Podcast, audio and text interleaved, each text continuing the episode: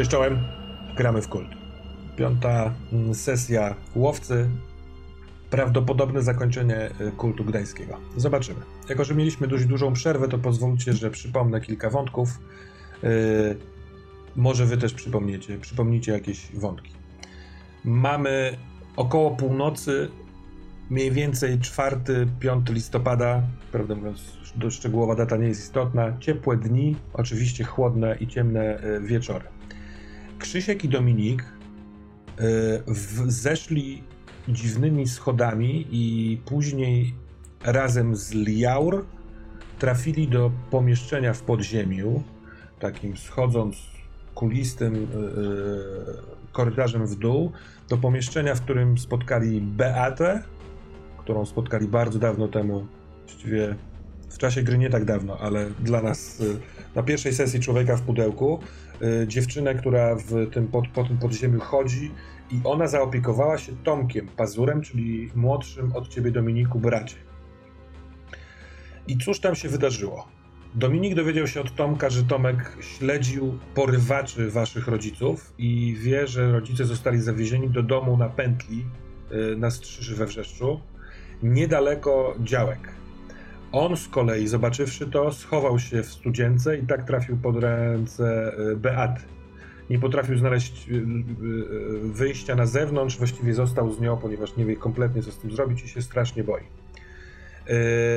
Natomiast Liaur wzięła cię Krzysiek na, tam było w tym pomieszczeniu winda i pojechaliście na górę na poziom zero i tam jest jakieś taka stare szpitalne laboratorium, w którym to będziesz mógł korzystać ze sprzętów i biurek. Jedno biurko wyglądało jakby ktoś tutaj cyklicznie przygotowywał narkotyki. Są e, w pudełeczkach bardzo dziwne chemikalia, które znasz, których sam używasz do różnych mieszanek. E, pełen sprzęt mm, taki właśnie medyczny do tego rodzaju rzeczy. Aliaur zapowiedziała ci, że widzi, że ty też potrafisz słyszeć, czuć, rozumieć krew, posługiwać się nią, Y, więc proponuję, żebyś to ewentualnie sprawdził, bo pewnie jako człowiek masz zupełnie inaczej niż ona. Ona też wspomniała coś w stylu, że kiedyś dawno temu razem mieszkaliście w mieście, ale wy ludzie wygnaliście nas. Zobaczyłeś też jej prawdziwą postać. Y, bardzo wysoka y, osoba na takich nienaturalnych stopach o dwóch palcach, stoi na tych stopach cały czas dłonie mają trzy palce, tylko kciuka i dwa, one są dość duże i e, zakończone szponami. E, I na, całym, na całej skórze ma poprzecinane rany, z których ulatnia się dym. Ona w tej postaci ludzkiej nosi kadzielnicę i to z tego unosi się dym czy pył, no ale tak naprawdę jest to wytwór jej, jej ciała. Iliaur powiedziała ci, że e, chciałaby, żebyś spróbował odkryć ten swój talent E, i poprosiłeś ją o jej trochę krwi, żeby sprawdzić, co ugrasz na tym i ona się zgodziła. Więc yy, taki jest twój punkt wyjściowy, wejściowy, Krzyśku Berg. A tobie, Dominiku, jeszcze do, dopowiadam, że pod koniec waszej rozmowy z Tomkiem, co zrobić, czy razem odbijać tych rodziców, e, na tym stanęło. Usłyszałeś tym swoim wewnętrznym uchem, wynikającym z niegdyś zawartego mrocznego paktu, który zerwałeś, że nadbiegają, nadchodzą znowu ci oprawcy, którzy ścigają cię od momentu, kiedy zerwałeś pakt. E, zorientowaliście się, że oni biegną od góry i o ile Beata mówiła, że raczej nie znajdą tego miejsca, to yy, dźwięki wskazywały, że znajdą. Wzięliście, co było do wzięcia z takiego yy, boksu z narzędziami. Na przykład Tomek ma yy, młotek, ty zabarykadowałeś drzwi i wsiedliście do windy, ale zanim wyruszaliście, to już słyszałeś, że te drzwi od pomieszczenia są od zewnątrz, od zewnętrznej strony yy, yy, otwierane, szarpane.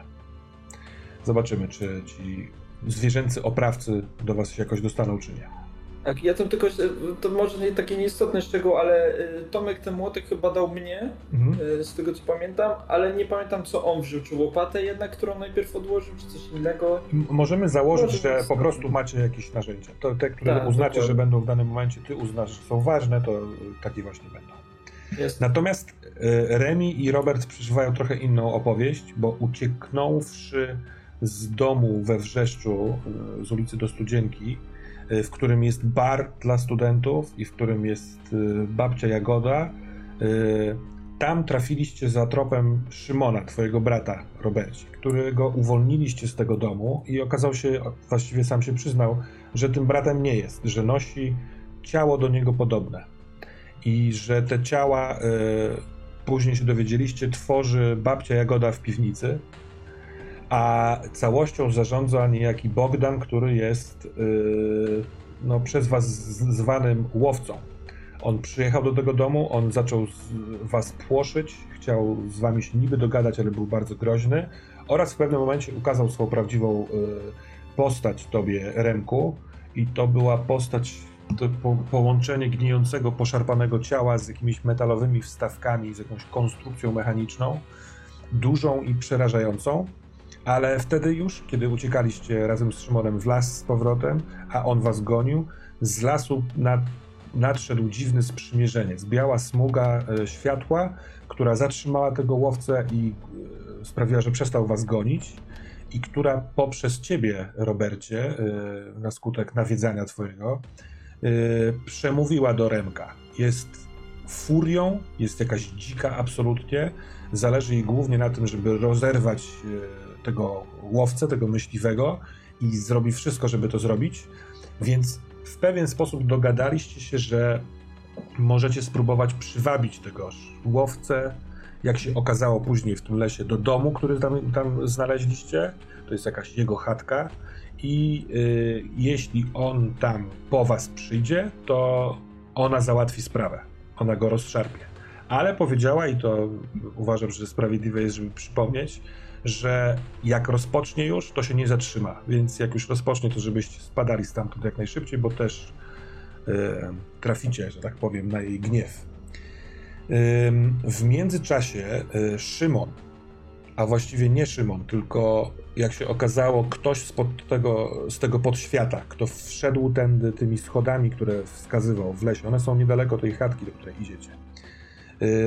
Zostało nałożone na niego ciało Szymona oraz jakoś wtłoczone wspomnienia Szymona, bo on doskonale się orientuje w sprawach rodzinnych państwa ostrowskich, ale on kimś takim nie jest. Jest wykorzystywany przez tego łowcę jako jakiś taki asystent czy pomocnik. On, jak to też padło, przynosi ciała do bab babci Jagody i walczy ze sobą cały czas, tak jak byłby sterowany przez tego łowcę, tak jak wcześniej na przykład sowy, ale a z drugiej strony chciałby, żebyście wy mu pomogli pozbyć się tego ciała. To jest trochę nieobliczalne i chaotyczne. W jednym z momentów ataku opluł y, ciebie Robert w szyję. Masz taką poparzoną ranę przez to. Bardzo podobną do tego, co on ma na całym karku. Więc jest to, może być nieco niepokojące, co to przyniesie ze sobą. Pojawiła się opcja, żeby y, narzędziami chirurgicznymi, które masz w samochodzie na parkingu strzelnicy, ewentualnie wyciąć mu te y, oparzenie i zobaczymy, co się wtedy stanie, czy nadal będzie podlegał temu łowcy. Ale na razie tam nie idziemy. Idziecie do tego dziwnego domku w głębi lasu. Ten las już jest tutaj trochę inny, dziki taki. Tam chcecie przywabić tegoż y, łowcę, żeby furia się z nim rozprawiła. I w drodze tam Remi wpada na pomysł, żeby poniekąd oszukać tego Szymona i naprawdę udawać, że jego chcecie wydać temu łowcy, żeby mieć święty spokój. Więc y, Szymon myśli, że naprawdę jesteście gotowi go zdradzić i oddać temu, temu łowcy, y, więc macie go nieprzytomnego, ponieważ ty, Robert, go uderzyłeś pistoletem w głowę, zakneblowanego czapką, żeby nie pluł więcej i jesteście tuż przy tym domu. Furia już poleciała przodem i weszła do tego pustej, do tej pustej chaty.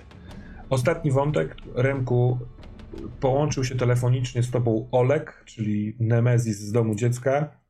Człowiek, który prześladował i ciebie, i twojego kumpla, przyjaciela Witka, który swoimi prześladowaniami doprowadził do tego, że Witek pchnął cię nożem, a potem sam się powiesił.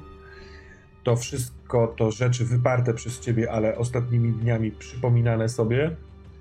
I on tu przybył, Olek, poniekąd, żeby pracować w, dla twojego też szefa y, w knajpie Cezar, już, ze swoim szefem to trochę wyjaśniłeś przez telefon, że to nie do końca jest tak, żeby to był w porządku typ, ale Olek zadzwonił do ciebie, kiedy już byłeś w lesie, mówiąc, że on ma ten cały sygnet i jak najszybciej musi ci go oddać. Jest w nim coś dziwnego, coś bardzo nagłego. Koniec końców postanowiłeś, żeby on przybył na parking tej yy, restauracji przy strzelnicy. To jest dosyć blisko z miejsca, w którym jesteście, i tam masz się z nim spotkać, żeby ten sygnet odebrać albo żeby się z nim rozmówić ostatecznie. O tym sygnecie nie pamiętasz wiele, poza tym, że kiedy znalazłeś wiszącego już po samobójstwie Witka, to zdjąłeś go z palca, ten sygnet, to była bliska rzecz Witkowi, ale jak wybiegłeś z sali, to zobaczyłeś, że widzicie ten Olek. I jak to Olek powiedział, z jakiegoś szoku czy strachu wypuściłeś nieświadomie ten sygnet y, z rąk i sam uciekłeś. Więc on wtedy podniósł ten sygnet i, i truchleje od niego. Jak ci to też wprost przez telefon powiedział, że musicie go pozbyć. Czy coś chcecie dodać, co pamiętacie, co jest ważne dla was y, względem waszej postaci? Ja tylko chciałbym doszczegółowić, czy my jesteśmy pod chatką, czy my w końcu idziemy na ten parking? Bo ja pamiętam, że myśmy mieli pewne pod, chatką, czyli tak. jakby na chwilę zostawiliśmy temat, pomimo umówienia się i pomimo tego, że zdążaliśmy w tamtym kierunku, zostawiliśmy na chwilę temat parkingu. Wy podjęliście decyzję, żeby iść na parking, ale wtedy ponownie twoje ciało zostało przejęte przez tą furię, która e, no, Remkowi powiedziała coś w stylu, że on jest bardzo blisko i jeśli nie będziecie przed nim w tym domku, to stracicie element zaskoczenia, więc trzeba tam okay. iść. Dlatego się zdecydowaliście iść tam do, tego, do tej chaty. I tak naprawdę jesteście parę kroków od niej.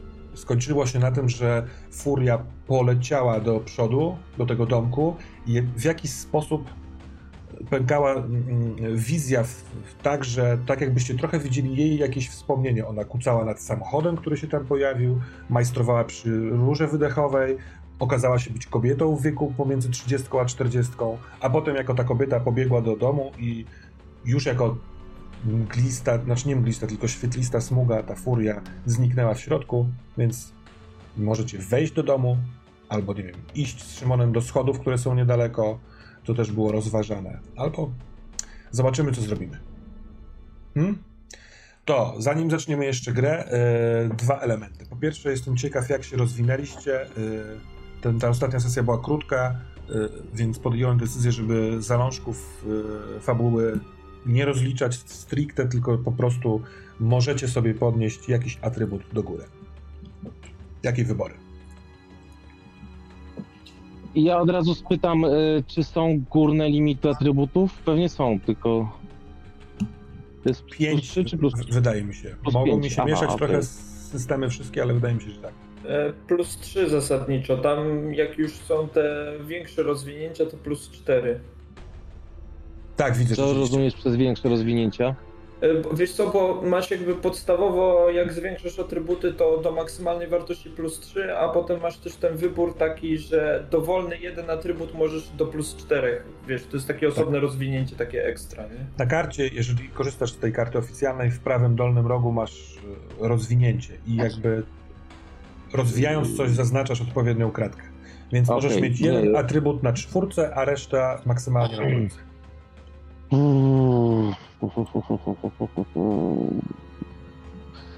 To ja chyba dalej pójdę z tą duszą plus 4 w takiej sytuacji. Dusza plus 4. Uważam, że, uważam, że Krzysiek coraz bardziej oblatuje w nieznane i e, myślę, że patrzenie przez iluzję to już jest jakby jego chleb codzienny.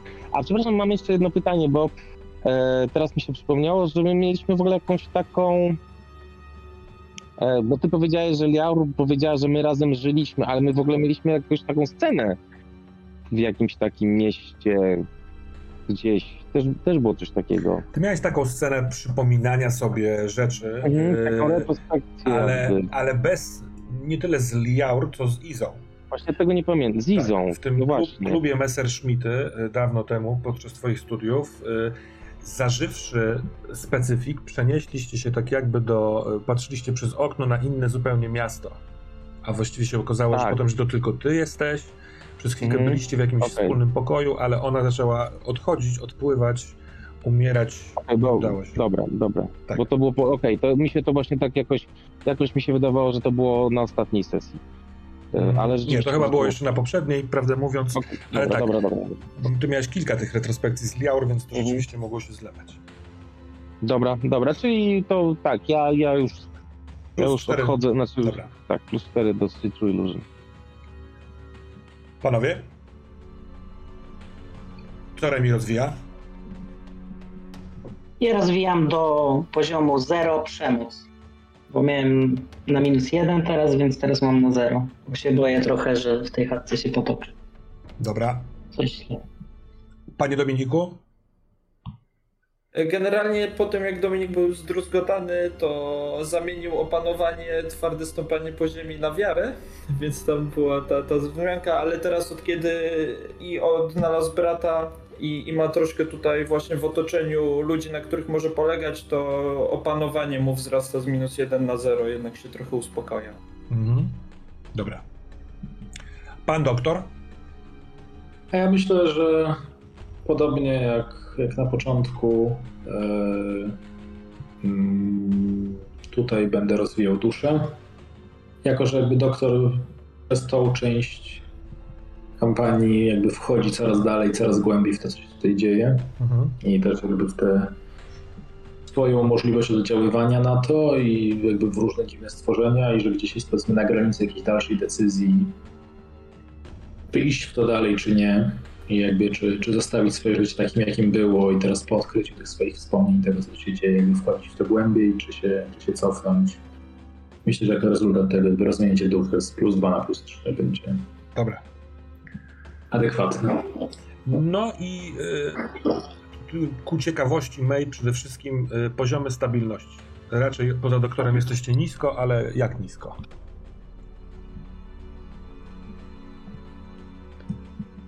Doktor jest trząśnięty na, czyli trzy poniżej. Mhm. To jest poważny stres. Mhm. Jestem irracjonalny. Ja, ja również jestem. Ja jestem. A ja punkcik wyżej, zatrwożony. Czyli wy jesteście we trzech na krytycznym stresie. Dobra. To na początek rzucimy, yy, wykonamy cztery rzuty. Yy, Krzyśka, jako że yy, rozpoczynasz przy stole pełnym narkotyków, yy, to chcę, żebyś rzucił na swoje, swoją komplikację narko, narkoman. Zobaczymy, czy to będzie. nim jak rzucam? Rzucasz 2,10 2K10 mhm. i odejmujesz y, za właśnie swój poziom stabilności y, minus 3 do tego rzutu. No to całe dwa wyszło. Całe dwa? To ja mam 3 punkty wpływu. Dobra, druga rzecz to Dominik rzuca na potępionego w ostatnia ses sesja, y, ostatnią sesją miałeś ten najniższy wynik, więc ja decyduję się, jako że inaczej tego nie wykorzystywałem, że ten twój czas się kurczy o dwie kratki. Z tego co rozmawialiśmy przed sesją, zostały ci trzy wolne kratki jeszcze. A tak teraz proszę o rzut. Ty też odejmujesz trzy od tego rzutu. No to jest sześć. Mhm, to znów y mogę wybrać dwie możliwości z listy powyżej, zobaczymy. Tradycyjnie już. Tak, a teraz przechodzimy na y, atrybuty, atuty, przepraszam, ponieważ y, doktor Robert ma boskiego i bardzo duża. No, po pierwsze, Szymon jest, jest bytem, postacią, która może podlegać Twojemu wpływowi, ale może nie tylko yy, ten, tenże Szymon, więc pomyślałem, żeby rzucić to teraz i mieć to z głowy na początek sesji. Co ty na to? Dobra. To ty rzucasz, tutaj się dodaje duszę do tego i nie odejmuje się e, nic za stabilność. Kostek mam 10 i plus 3 z duszy, czyli ten średni taki. Mhm. To jedna z tych możliwości, które są w tym atucie, uspokój agresywną istotę albo rozkazuj istocie i zmuś ją do posłuszeństwa, jest dla ciebie do wyboru. Dobra, ale to rozumiem, że nie teraz, tylko jakby już potem w sytuacji. Nie, w, w momencie, w której uznasz, że spotykasz postać, która może się załapać na, ten, na, na, na, na to, że ty jesteś dla niej boską. Dominiku, ty z kolei masz atut yy, yy, połączony, związany, przepraszam, tak Związany, tak. Yy, właśnie z tym bytem, który cię więził z, poprzez mroczny pakt, więc zobaczmy, jak to będzie ci się działało. Do tego rzutu dodajesz duszę. I to będzie 16.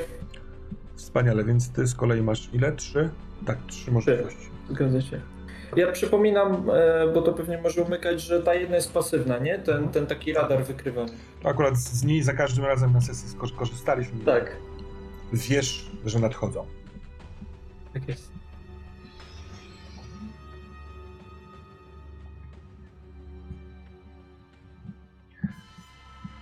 Kiedy smuga y, przez chwilkę widziana jako taki duchowy byt kobiety wchodzi przez zamknięte drzwi do tej drewnianej chatki, do niewielkiej drewnianej chaty, to w tej nietce, w której jesteście, Renku i Robercie, robi się ciemniej.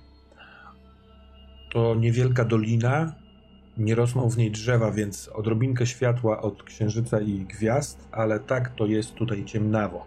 I ten, ona jeszcze, jak, jak tutaj, jak, jak wśród was e, przebywała ta smuga, ta furia, to sama ona daje jakieś światło, ale teraz jej nie ma. I doświadczenie tego lasu jest lekko duszące, lekko mm, przyspieszające tempo. Tu jest wilgotniej, tu jest, ma się wrażenie, że te drzewa są bardziej nachylone, tak jakby puszyste. E, prowadzicie nieprzytomnego, czyli trochę jak, jak worek ciężki Szymona po nierównej ściółce, schodząc w dół do tego domku. Przez jedno z okien widać te takie prześwitujące, srebrzyste światło tejże furii i dostrzegacie w pewnym momencie, a właściwie najpierw słyszycie dźwięk sowy. Huh. Kiedy patrzycie w stronę, skąd to nadchodzi, to przez chwilkę widzicie te takie świecące białe ślepia na, jednej, na gałęzi jednego z drzew, paręnaście kroków od was ale oczy się zamykają, tak jakby nie chciały zdradzać miejsca swojego pobytu. Cóż macie w planach? Wchodzimy. Doktor cichym głosem mówi do Remiego. Tak, Remi jeszcze patrzy na chwilę w kierunku tej sowy. Patrzy, czy się jeszcze nie spojrzy. Chciałby nawiązać jakiś kontakt, ale po chwili, jeśli to się nie wydarzy, to to odpowiadam. E, myślę, że tak, ale musisz wiedzieć, że możemy stamtąd nie wyjść. Ja widziałem, widziałem tego łowcę, nie wiem, w tej innej postaci wtedy, jak uciekaliśmy i nie wiem, czy damy sobie radę. Więc jeśli też teraz jeszcze się wycofać, to jest chyba ostatni moment. Ale ja już podjąłem decyzję. Generalnie muszę chociaż trochę nad tym zaplanować. Muszę chociaż trochę to zrozumieć, bo albo mi odwali, albo nie wiem. Albo to poskładam jakoś, albo zdechnę tam. Dałbyś głowę jeszcze parę dni temu na strzelnicy, kiedy się wszystko zaczęło? Kiedy strzelaliśmy razem, w sumie niewiele się znając, że parę dni później w takich okolicznościach tam robić nasze ostatnie rozmowy. I wyciągniemy tego Szymona, takiego trochę nieprzytomnego, co w tej scenie może trochę kuriozalnie wyglądać. Ja mówię, że wtedy generalnie miałem wszystko poukładane jak odwinnik i bardzo mi się podobało takie życie i wydaje mi się, że albo takie życie nie wróci, ale mam nadzieję, że po tym, co się tutaj stanie, no może takie coś wrócić. Zobaczymy. Może uda nam się go zabić?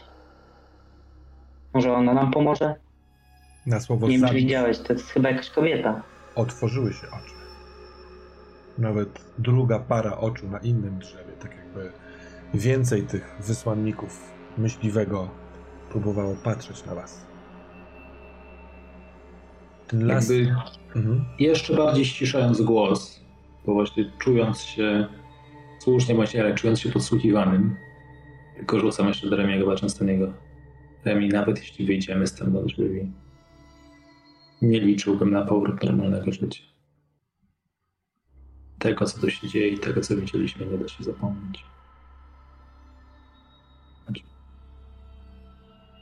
No i widzisz, że twarz Remiego się zatępia mocno i widzisz, że traci jakby taką nadzieję ostatnią, że może to jeszcze się da jakoś poukładać. I myślę, że możemy dochodzić już do tego domku. Mhm. Dochodzicie do domku, jest y, pojedynczy taki stopień na minimalną werandę drewnianą, na takie podwyższenie. Drzwi, bardzo stary, ten dom jest dawno wybudowany. Y, klamka pordzewiała, kiedy któryś z was łapie za nią, to ta nocna pora w lesie, opuszczona chata. Co tam będzie w środku, poza tą furią? Drzwi oczywiście stękają i jęczą, kiedy je otwieracie i wejście do środka ma was, macie obaj wrażenie, że ukrywa was przed czymś, co jest w tym lesie, a ten las tak jakby napęczniał w trakcie tej drogi. On jest gotów zamknąć się na was, jeśli za długo w nim będziecie. Coś go też niepokoi, wścieka. Nawet chyba, kiedy zanim drzwi się zamkną w środku, da się słyszeć jakiś warkot. Może zwierzyny, ale ma, ma się wrażenie, że nie wiem, lasu, nieba, całego świata. Buch, drzwi się zamykają. Dominiku, jedziecie tą windą. To jest tylko jedno piętro. Winda jest niesamowicie hałaśliwa. Ma się wrażenie z jej wnętrza, że wszyscy, wszyscy wokół słyszą, że ta winda się przemieszcza. Ciasna ta winda jest, yy, podobnego wzrostu. Yy, Tomek, z, trzymając w ręku jakiś szpadel czy, czy, czy in, inne z narzędzi, który podjął decyzję, że razem z tobą chce odbić rodziców, cokolwiek to znaczy, więc nagle widzisz swojego dzieciuchowatego brata, który zawsze wydawało ci się za późno się od, od, odczepia od spódnicy mamusi. Jest w nim hardość i gotowość. Lekki lęk, bo on też słyszał tych dobijających się nie wiadomo kogo z jego punktu widzenia do drzwi. Beata w niegdyś ślubnej sukni, teraz bardzo szarej, yy, z tajemniczym wzrokiem rozbieganym, nie wie do końca, co się tutaj wydarzy, ale Podobało jej się wasze towarzystwo, to już jest pewne. Ja się cieszę, że w tym właśnie kryzysowym momencie e, mam też oparcie w tym młodszym bracie, że mogę na niego liczyć, nie muszę go tutaj niańczyć w tej całej sytuacji, tylko wziął się w garść.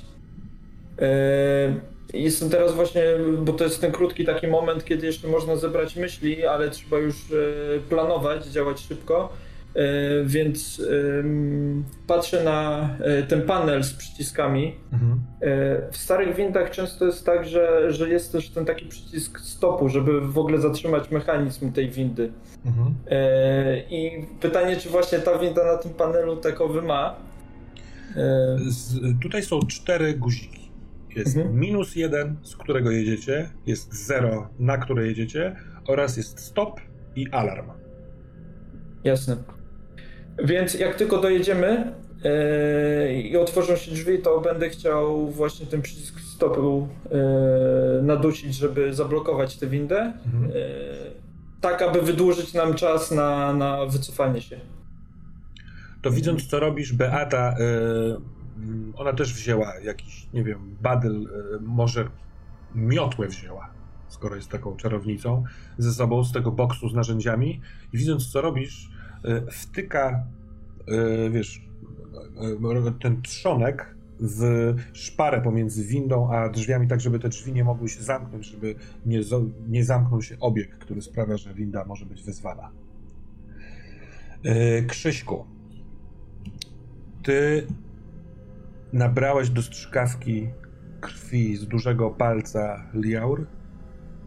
Ona liżąc sobie ranę, zrobiła dwa kroki do tyłu, tak żeby ci dać przestrzeń i jesteś przy biurku, na którym jest pełno sprzętu, na wszystkim się z tych rzeczy znasz, to jest...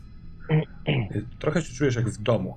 Tu jest nawet trochę lepszy sprzęt niż w tej chacie, którą wynajmowałeś, to znaczy, którą Dominik dla ciebie zorganizował, ale kiedyś na studiach, kiedy bywałeś, to właśnie przy takich stanowiskach pracowałeś, ale tu jest wszystko. Jaki masz pomysł? Co chciałbyś zrobić? E, wiesz co, ja się odwracam tyłem do Liaur. E, przypominam sobie. Mm, przypominam sobie narkotyk, który dałem e, Izie. Mhm. przypominam sobie formułę, ale stwierdzam, że ciekawie byłoby dodać właśnie tam krwi Liaur. Wtedy dodałeś tam e... trochę krwi Izy. E... Właśnie. Chyba zmieszanej ze swoją, ale no to jest ciekawe. A co chciałbyś spróbować uzyskać? Jakie jest twoje... Eee, wiesz co, y, tak naprawdę mm, zaciekawiła mnie historia, którą powiedziała Liaur o tym, że kiedyś mieszkaliśmy razem w tym mieście, tak? Mhm. Um, I tak naprawdę chcę poznać, co, chcę zrozumieć, co, co ona. Łączę to z tym, że ona stwierdziła, że ja mam, że ja rozumiem krew. Coś takiego. Mhm.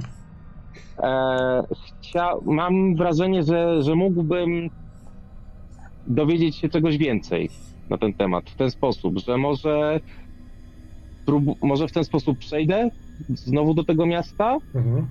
e, może spróbuję czegoś, może, może znajdę tam Izę.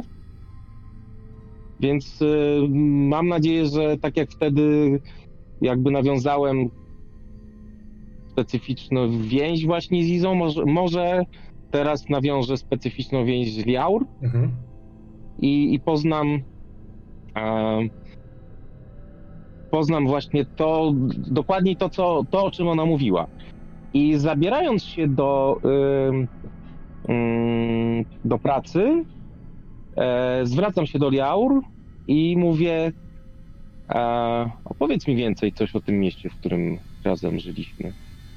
I zaczynam pracę i słucham. Mhm. Czy ona coś powie, czy nie, po prostu, po prostu zaczynam pracę. Skupiam się na pracy, ale słucham. Zanim rozlegnie się tutaj dźwięk y, parkującej windy, a właściwie najpierw dźwięk wjeżdżającej do was na górę, a po chwili otwierane drzwi, to ona zdąży ci powiedzieć parę zdań, kiedy ty rozpoczynasz pracę nad tymi specyfikami. Ma albo taki talent, albo lubi bajać, bo na twoją prośbę uśmiecha się, opiera się znów w ludzkiej swojej formie o, biodrem o to biurko, przy którym pracujesz, mówi to największe miasto, jakie może być. Wszystkie miasta, które ty na powierzchni od czasów zniewolenia widzisz, to tylko poszczególne niewielkie odbicia małych dzielnic metropolis. Mieszkaliśmy tam wszyscy, wszystkie byty i bogowie, których potrafię pamiętać. Mieściliśmy się tam. Współbyliśmy. Wy, najbardziej zajadli, najbardziej chcący więcej, cały czas parliście do tego, żeby coś zmienić albo żeby coś od kogoś uzyskać i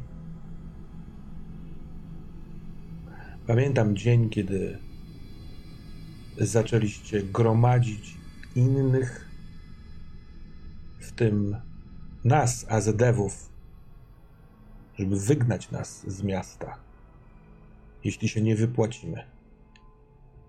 Pamiętam, że wstając rano poczułam, że coś nadchodzi złego, bo obudził mnie grzmot na błękitnym, wtedy takie jeszcze bywało nad Metropolis, niebie. Dopiero po chwili, kiedy zacząłem, pat zacząłem patrzeć się w to niebo, Nadeszły szybko chmury, a kolejny grzmot odezwał się wraz z trąbami, którymi nas przywołaliście na plac. E, ja słucham Izę, słucham Jaur i w tym momencie jej przerywam i mówię my? Kogo masz na myśli mówiąc wy? To jest moment, w którym Otwierają się drzwi gdzieś w korytarzu obok, prowadzącym do tej sali z komputerów, i ona ewidentnie ma czujkę taką. Chce sprawdzić, kto, kto tam jest. Nawet daje ci taki gest na zasadzie, możesz zostać tutaj mm. i mhm. robić to, co robisz, a ona idzie w tamtą stronę. Hmm? Ja zostaję i kontynuuję. Nie chcę przerwać. Myślę, że to mnie bardzo wciągnęło, mimo że chciałbym usłyszeć dalej dalszą część tej historii, ale, ale też jest tak, że dla Krzyśka ta praca jest pewnego rodzaju um, może nie relaksem, ale on to lubi.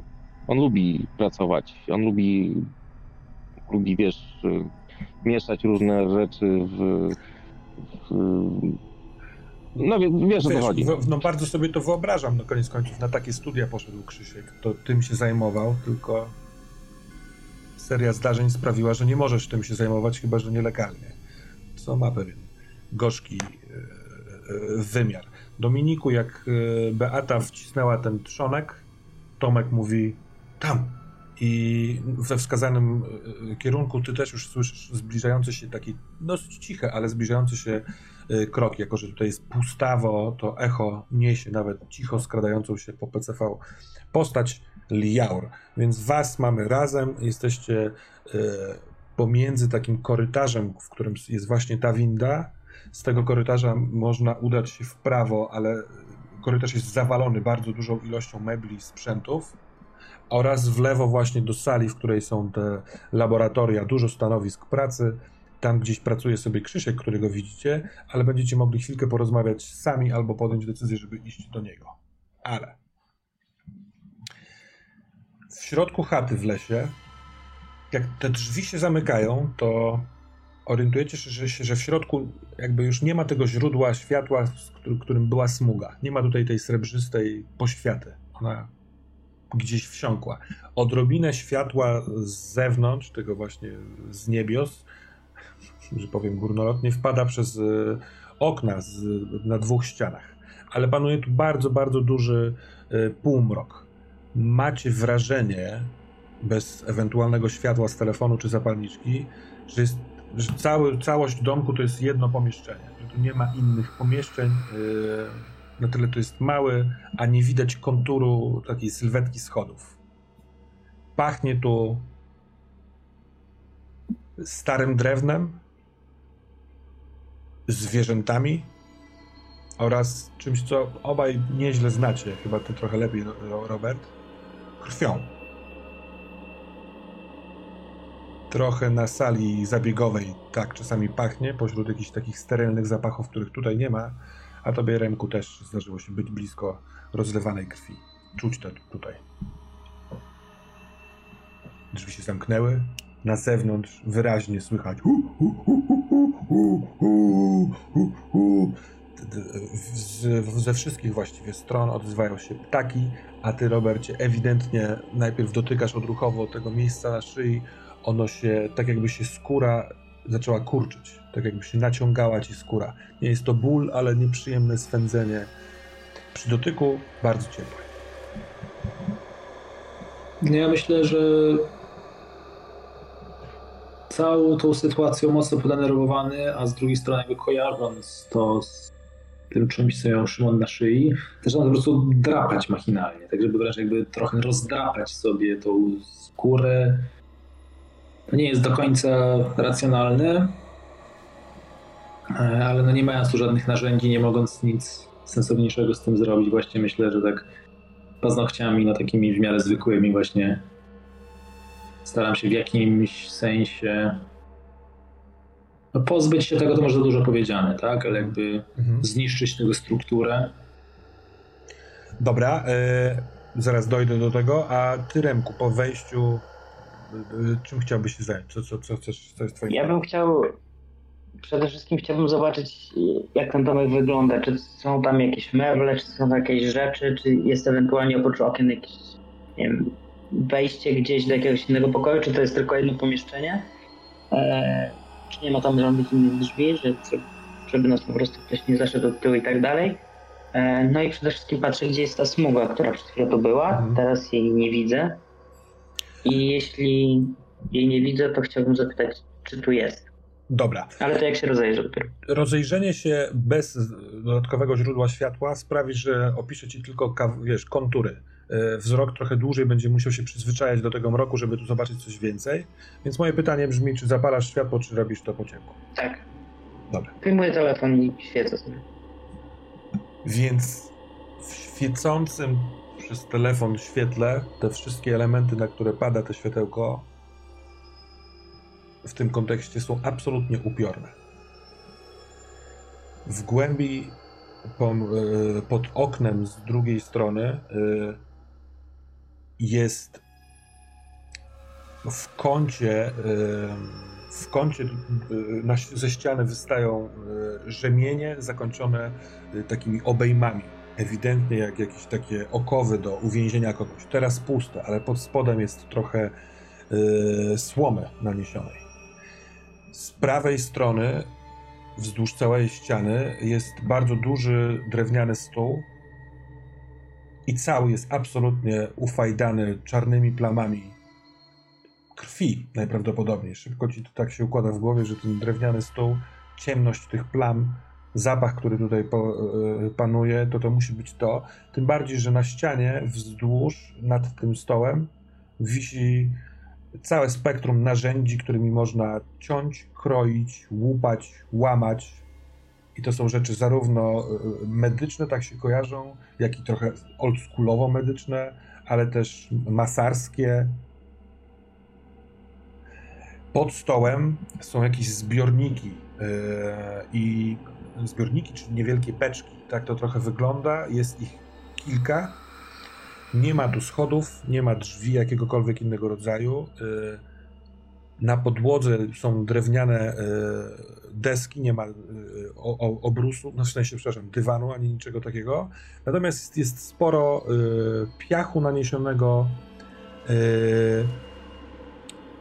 Też są ślady krwi takie dwa kroki od drzwi wejściowych, mniej więcej w centralnym punkcie tego pomieszczenia. Z lewej strony na ścianie koło okna wisi. Są takie haki, i na jednym z haków wisi kurtka zielona, taka, e, taka leśna, moro trochę, oraz strzelba e, na takiej, wiesz, skórzanej e, pętli. I nie ma nigdzie śladu smugi ale koło tych śladów na podłodze, tych śladów krwi na środku pomieszczenia, dostrzegasz e, coś, czarny sznurek, czarny jakaś może biżuteria. Jak świecisz lekko bliżej, to albo dłużej, to to jest ewidentnie rozerwana taka ob, obrączka rzemieniowa. E, kilka supełków, kilka rzemieni związanych ze sobą, ale przerwane i leżą sobie na podłodze. Robert, drapanie nie, nie pomaga.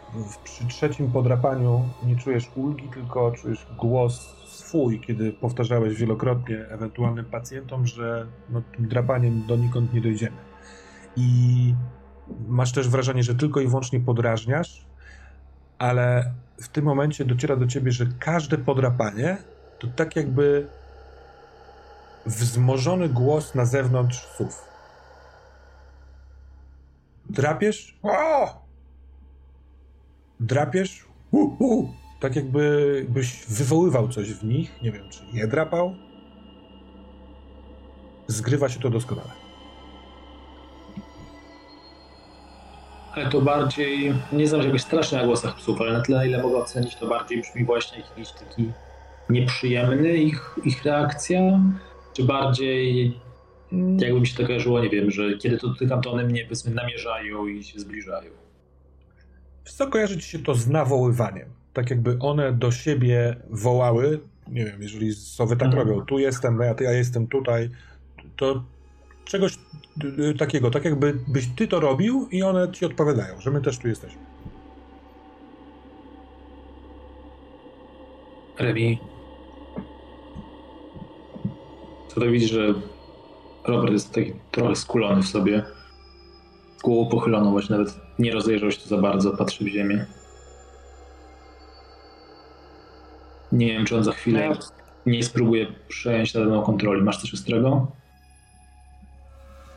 No, biorę, chwytam pierwszy lepszy nóż z, z nad tego stołu. Nie wiem, to na ścianie pewnie wisi czy coś, więc biorę pierwszy lepszy nóż i mu podaję. Mówię, ale jak, co?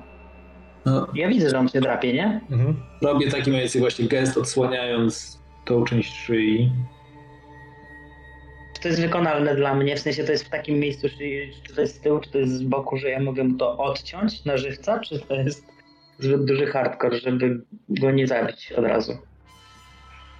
Wydaje ci się, e, nawet w tym świetle widzisz dokładnie, gdzie się kończy, a gdzie, e, gdzie się kończy, wiesz, oplucie, czyli ta powiedzmy rana, a gdzie się zaczyna skóra. Ale to jest bok szyi. Wbicie noża, żeby to wyciąć, oznacza na pewno krwawienie. Nie wiesz, czy nie przecięcie jakiejś, wiesz, to już ci doktor Robert powie, jakiś ważny, ważnego czegoś. E, no więc może to jest wykonywalne, wykonalne wyciąć ten kawałek skóry, ale potem trzeba to ewidentnie zatamować. To chyba się wydaje trudniejsze komuś, kto nigdy czegoś takiego nie robił, a teraz ma zrobić w środku nocy w domu, w chacie, w lesie, ale może to jest do wykonania. nie wiem, czy dobrze odpowiedziałem na twoje pytanie. Robert, nigdy czegoś takiego nie robiłem. Czy jesteś pewny, że mam to zrobić? Czy mamy czym zatamować ewentualny krwotok? Masz coś? Wiesz, instruuj mnie. Ty, ty jesteś kurwa lekarz, nie? Mów, co mam robić.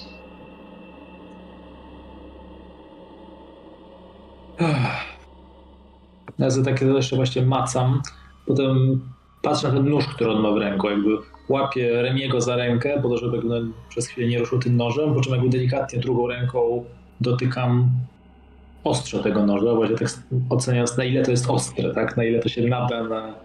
Maksymalnie. Skalpel.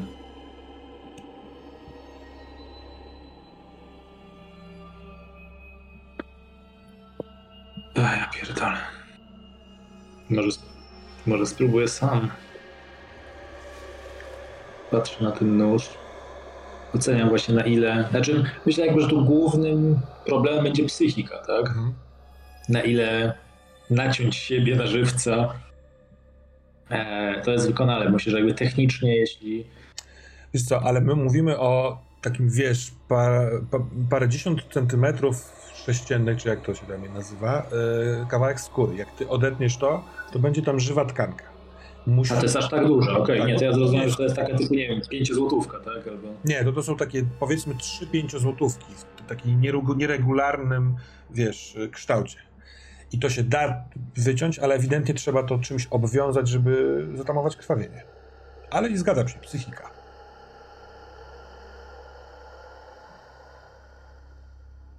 Dobrze, jak, jak tego nie zrobię, to zaraz jeszcze mnie będziesz musiał ogłuszać. Jest. Y, ja pierdolę. Bierzesz? No, łapię ten nóż. Jak właśnie powtarzając ja pierdolę, ale próbując jakby trochę jak mantrę właśnie, próbując się opanować, jakby znowu. Z jednej strony ani cięcie, ani wycięcie, ani nic takiego, jakby to nie jest jakby nie techniczne kwestie są tutaj trudne. To jest kwestia, no po pierwsze jakby robienia tego no trochę na ślepo, ale to jeszcze jest najmniejszy problem, ale właśnie robienie na żywce i na sobie.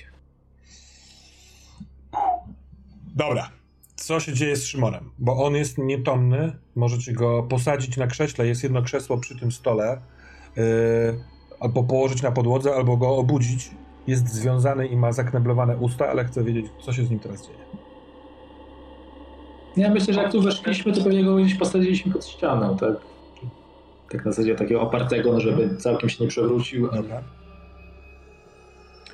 Dobra, no to ewentualnie przy świetle Remka z telefonu yy, rzuć na działanie pod presją, doktorze. Eee, to się zrzuca z czym? Z opanowaniem. Z opanowaniem. Tyle dobrego, że to jest. O! 14 z kostek i plus 3 ze współczynników, czyli 17. Kurwa, chirurg. Autochirurg. Dobra nie jest, mm, nie jest trudno pod względem chirurgicznym. Bo jesteś właśnie opanowany, chłodny, zdeterminowany. Ale jak zaczynasz, to nie tyle ból wytrąca, bo on cię raczej, wiesz, jeszcze usztywnia, daje adrenaliny. Znaczy, może nie usztywnia, tylko wzmocnia, wzmacnia, ale te ptaki dostają lekkiego szału. Zaczynają latać, huczeć, pochukiwać, słychać trzepot wokół domu i Remku świecąc mu tym światłem, no w tym bladym świetle telefonu, człowiek w chacie, który sobie robi dziurę w szyi nożem, przez chwilkę odwracasz yy, wzrok na ten trzepot i czujesz bardzo ciepły ślad na małym palcu lewej ręki, tak jakbyś miał obrączkę tam. Tylko, że nie masz.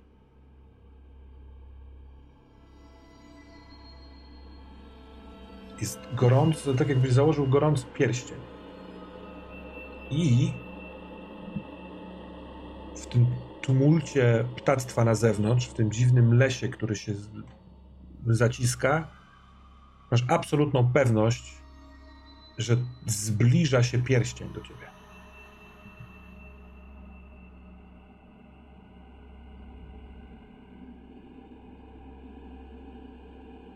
Ja jestem zupełnie wybity, w sensie patrzę na tę rękę, tu jedną ręką świecę, ale tu sobie jakby wkładam trochę nawet zaciemniając to miejsce, gdzie, gdzie Robert operuje właśnie i trochę może przeszkadzając nawet. Patrzę na tę rękę i syczę po prostu z bólu i z zdezorientowania. Mhm. Po chwili staram się to odrzucić, bo wiem, że Robert teraz potrzebuje jakby pomocy i tak dalej. Ale jestem w szoku. Dobra, e, Ro Robert, e, po trzech minutach kurwa, precyzyjnego dłubania nożem w swojej szyi masz w ręku pch, wiszący, mokry od ciepłej krwi kawałek swojej skóry. Czujesz, że wylewa ci się szyja powoli, więc yy, no musisz odrzucić, no musisz coś z tym zrobić, ale jest po wszystkim no, w naturalny sposób przestaje cię tu swędzić. Tylko no myślę, że jakby no w pierwszym w ogóle odruchu machinalnie tylko jakby jeszcze zerkam mhm. na ten kawałek własnej skóry, co w ogóle jest dość traumatycznym przeżyciem. Takim odciętym na żywca, po czym to po prostu jakby upuszczam machinalnie na ziemię. E, po czym no, zrywam z siebie po prostu jakiś kawałek ubrania. Mhm. E, no najpierw pewnie jakby składając jakąś jego część na taki prowizoryczny kompres, a potem drugim jako prowizorycznym bandażem obwiązując szyję tak jakby bardziej po całości. W trakcie robienia opatrunku y, to takie skupienie i adrenalina powolutku znikają i zaczyna po prostu straszliwie szczypać i boleć, ale jest po wszystkim, a ewidentnie sowy przestają hałasować na zewnątrz. Widzisz, Robercie. Jak się czujesz? Mhm. Jak ktoś, kto właśnie sobie kurwa wyżyzał kawałek szyi w środku lasu. A, czyli w normie, dobra. Remek! Na zewnątrz. Kto się woła? O kurwa. Remek! To Olek. Dobra, ja szybko podcho podchodzę do tej strzelby. Mhm. Podchodzę do tej strzelby, zdejmuję, mówię, Robert, wyciągaj broń. To tylko dla ustalenia. Ja nie miałem swojej broni, ty mi w którymś momencie w lesie przekazałeś swoją broń, ja nie tak. pamiętam, czy ja ci oddawałem, czy nie. Nie, masz na razie ty pistolet. Nie, czyli mam pistolet Reniego, dobra. Wyciągnę. Tak, ja, ja chcę zdjąć to strzelbę, złamać ją, żeby zobaczyć, nie wiem, czy to jest dwórka, czy, czy jak. Chcę złamać, zobaczyć, czy tam są naboje po prostu i wyjrzeć przez okno, czy widać coś. Chyba, że to nie z tej strony, mówi, co jest okno. E, są dwa naboje w tej dwurur, dwururce. E, przez okno widać ciemność lasu. Teraz, jak tutaj świecisz trochę w środku, to te zewnętrzne wydaje się być jeszcze ciemniejsze. I okno wychodzi na bok e, tego domu, a nie jakby tam, tam skąd wy przyszliście, więc nie widać nikogo. Nie widać Olka, który ewidentnie szuka cię w lesie. Dobra, ja uchylam drzwi. Bo może nie wychodzę z tej chaty, ale uchylam te drzwi. I krzyczę do niego, co ty tu kurwa robisz? Gdzie jesteś? Nie przychodziłeś, przyszedłem, przeszedłem przez płot. Renek! Skąd ty kurwa wiesz, gdzie ja byłem? Gdzie ty teraz jesteś? Słyszę cię przecież. I widzisz na... E E, przez, to, przez szparę w drzwiach na, na trawę, gdzie, gdzie niegdzie pada co jakiś czas światło z czyjegoś telefonu. Takie, wiesz, chaotyczne, poszukujące. Czy on nie widzi mhm, tego domu? Czyli widzę po prostu kawałek latarki. Tak, tak. Ewidentnie szuka świeci.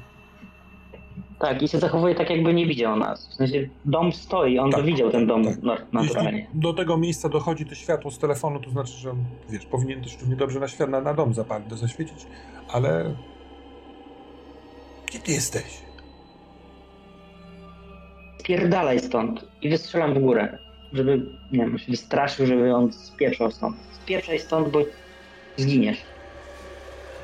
I no. wychalam z tej rurki Spieprzaj stąd, bo zginiesz, a e, to jest jedno, ale strzał ze strzelby tutaj sprawia, że nagle psz, jest wybuch, jakby kurwa z armaty strzelić.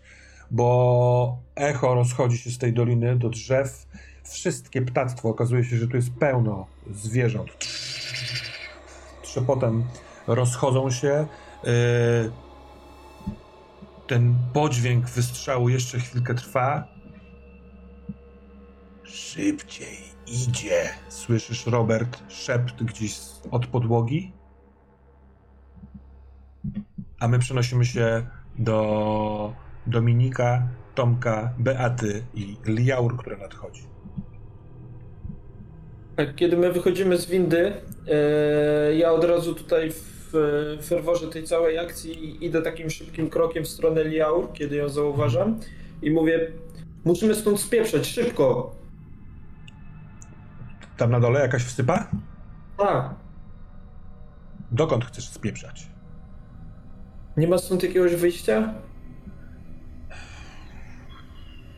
Patrzę też na Beatę, bo zakładam, że Beata też w miarę się orientuje w tych pomieszczeniach. Ja znam tylko przez y, szyb, mówi Beata. Ja już się patrzy z, z, zaciekawiona. Przez szyb windy? Tak, można iść w górę i wyjdziemy takim korytarzem, który znamy.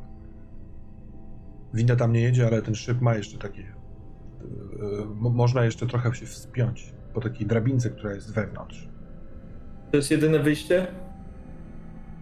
Teraz na Liaur w sumie patrzę, bo... Ja kiedyś pamiętam, że było w te przejście i pokazuje ten korytarz z zawalonymi meblami, ale tam jest dość duże zawalisko.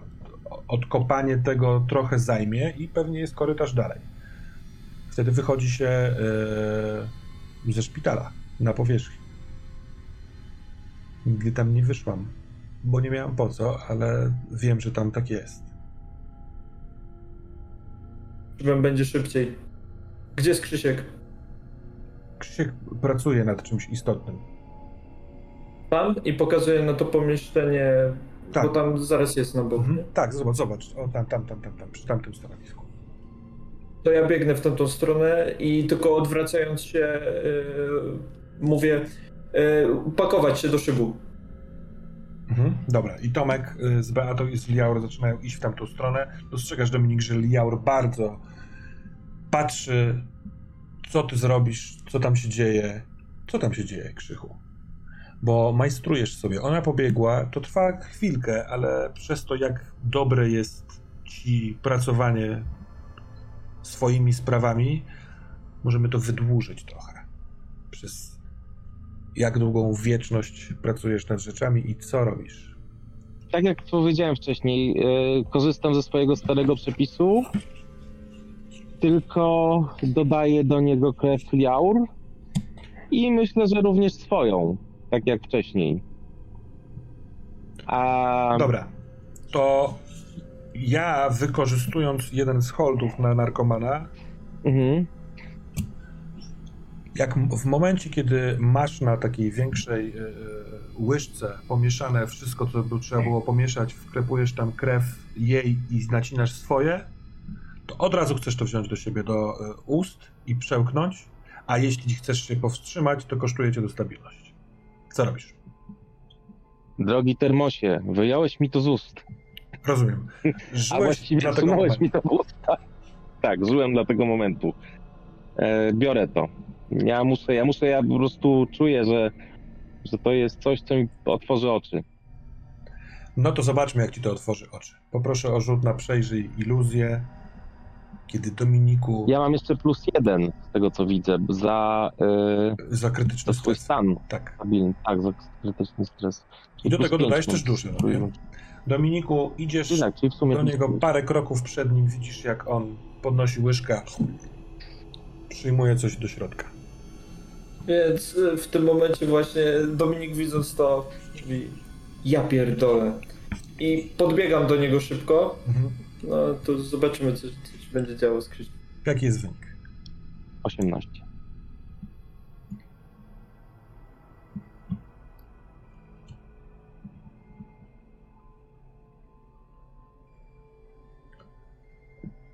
Jak przełykasz te nasączone krwią proszki, to jeszcze jest odczucie takie, wiesz, zmysłowe, no właśnie, proszku, różnych smaków w środku, krwi, ciebie, kroki, więc spoglądasz, idzie trochę naburmuszony już chyba Dominik na to, że znowu coś przyjąłeś.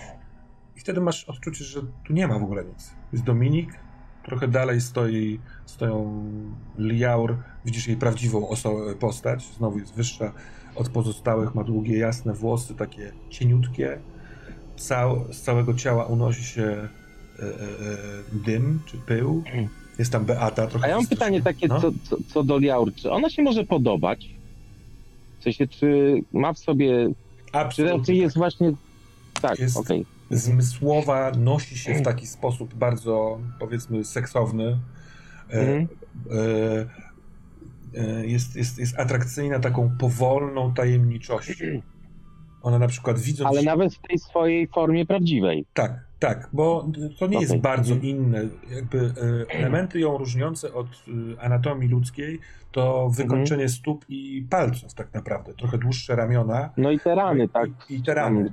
Ale te tak. rany są mhm. troszeczkę jak są po pierwsze regularne. Są zrobione tak, jakby mhm. ktoś robił raczej kostium piękny niż, mhm. wiesz, niż są to rany, które wywołują ból.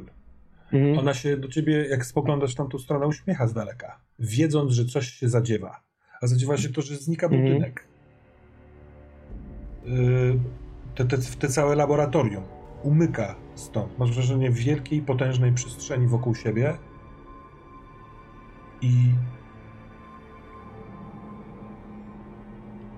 dlatego nie widzisz wiele więcej, tylko szary taki nieboskłon, nad sobą, bo jesteś na tarasie. Ta PCV zmienia się szybko w kwadraty kamieni, mozaikę taką, takiej posadzki na wielkim balkonie. I delikatny wiatr wiewa się od balustrady, którą masz parę kroków od siebie. Ona jest taka mhm. owalna, ta balustrada. Musisz tam podejść i spojrzeć w dół, bo tutaj na tym poziomie właściwie jest tylko takie stalowo-szare niebo, gdzie niegdzie chmury pozawieszane. Mhm. Wiesz, że za sobą jest ewidentnie wejście do środka. Do środka, w sensie tego, z, tej, z tego... Z tego tarasu. Balkonu, tak? Tak, tak, tak. Z tego tarasu. Mhm. Mhm. I gdzieś jest bulgoczący jakby za jakąś barierą, za jakby za jakąś warstwą gąbki głos Dominika ale masz też świadomość, że i Beata i Tomek i cały ten, oni gdzieś razem z tym budynkiem zniknęli. Ty jesteś już trochę gdzieś indziej. A, czyli oni nie, oni nie są tam razem ze mną, tak? Nie, w sensie nie, nie. Przez nie chwilkę jeszcze byli, ale nagle poszło całościowo i teraz jesteś przeniesiony gdzieś indziej, tylko mhm. słyszysz ich trochę. Więc co, co, co chciałbyś zrobić? Podejść do balustrady, czy zobaczyć, co to Tak, chciałbym, jest chciałbym zobaczyć... Nie, najpierw chciałbym podejść do balustrady i zobaczyć... Yy, yy Rozumiem, że to jest raczej wysoki budynek, tak? Że to nie jest tak, że to jest. No po tym, co widzisz na, na swoim poziomie, to mhm. masz wrażenie, że bardzo, bardzo wysoki. Tak, do Tak, chcę zobaczyć. Zakładam, że to jest właśnie Metropolis. Mhm. Ja nie wiem, jak tu będzie z relacją czasową. Chciałem tylko zadeklarować, że ja podchodząc będę próbował po prostu wziąć Krzyśka za fraki, wstrząsnąć nim i jakoś no, spróbować go przywrócić do rzeczywistości. Mhm. Może spoliczkować, co będzie potrzebne, tak żeby w miarę szybko go cucić. Znowu, znowu mnie będzie bił. No. Dobrze, w, w, takim razie, bo Krzysiek e, z twojego punktu widzenia Dominiku się nie przemieszcza, tylko wziął, rozejrzał się, uśmiechnął się i tak jakby, no nawet zamknął oczy, tak jakby, nie wiem, smakował to, co, to, co zażył. Ale jak mówić do niego podchodząc, to on w ogóle na to nie reaguje. Więc, Więc... kiedy docierasz do niego i chwytasz go za ramiona, to ty, Krzyśku, Jesteś trzy kroki od tej balustrady. Jeszcze nic nie widzisz, co jest poniżej, ale po, czujesz dotyk czyjejś dłoni na ramieniu. Nie widzisz jej, ale coś chcecie mhm. zaciągnąć z powrotem. Dominiku, łapiesz go. On otwiera oczy, a tam nie ma źrenic. Są tylko białka półprzytomnego narkomana. Więc yy, ja trzymając go, tak wstrząsając nim, wołam Krzysiek, Krzysiek i jeszcze odwracam się za siebie, czy tam właśnie jest Liaur, widać ją, ona stoi? Tak, ona stoi, jako jedyna nie poszła do sypu, tylko patrzy w waszą stronę i się uśmiecha jakby, wiesz, jakby zwyciężyła na loterii. Ja ty, natomiast... Krzyśku, kiedy słyszysz Dominika głos z tej z zagąbki, to znasz go bardzo dobrze i tam mógłbyś wyciągnąć palec i pokazać kierunek. Jest wieża, w której są jego rodzice.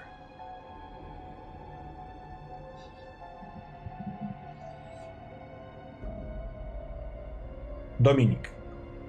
Co robisz? Jestem właśnie wściekły w całej tej sytuacji, zwłaszcza jak jeszcze widzę w ogóle reakcję Liaur mhm. yy, i wołam w jej kierunku.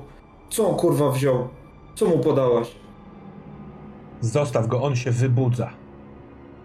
Taki bardziej nam pomoże. Jak nam teraz pomoże w takim stanie, jak kurwa musimy spierdalać? Krzyśku, nie możesz iść dalej do balustrady, bo ta ręka cię trzyma. Hmm, Okej, okay, ale czy ona mnie tak trzyma, że jakbym się szarpnął, to, to mnie puści, czy to jest taki... Ta ręka jest... próbuje się wyrwać. Ta ręka tak. jest po, co najmniej tak potężna, jak ty teraz czujesz się potężny. Ona cię nie wypuści. Po prostu nie zrobisz mm. dalszego kroku. Musisz ją oderwać Dobra. albo zrobić coś z krwią, albo przekonać. Mm.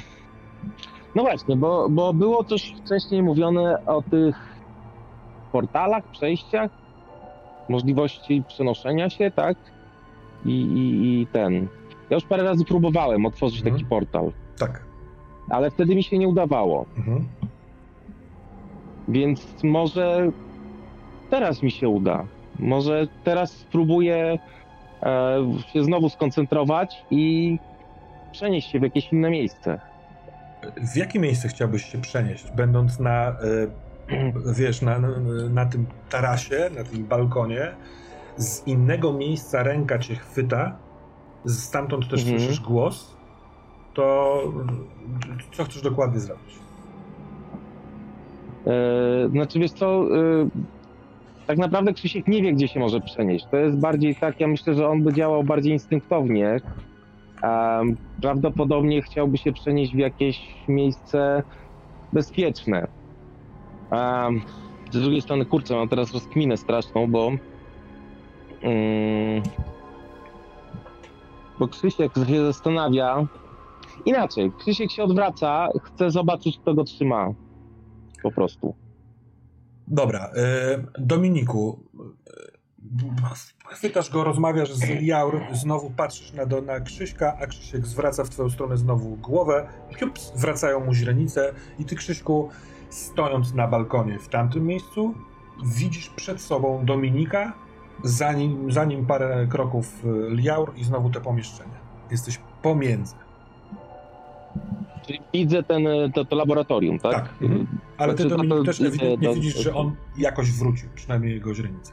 No właśnie, jak mu wrócił ten wzrok, to ja tak strykam przy nim też i Krzysiek, słyszysz mnie? Jesteś ze mną? Krzysiek. Słyszę cię, czego chcesz? Musimy stąd spieprzeć, już. Szybko. No i w tym momencie Krzysiek yy, znowu się zastanawia, czy byłby w stanie właśnie yy, otworzyć jakąś, jakąś drogę dla nas. Tylko, że Krzysiek nie będzie się długo zastanawiał dokąd. Ja myślę, że on e, próbowałby otworzyć e, jakiegoś rodzaju portal, tak? E, w kierunku swojego mieszkania, bo to jest takie miejsce, które mu się kojarzy bezpiecznie po prostu. Mhm. Przynajmniej tu i teraz. Ale e, powiedziałeś dla nas. Chcesz, żeby e, e, w tym mieszkaniu, żebyś tam trafił ty, czy wziąć ze sobą Dominika? Jak nie, żeby wszyscy, żeby wszyscy byli w stanie, jeśli byłaby taka możliwość.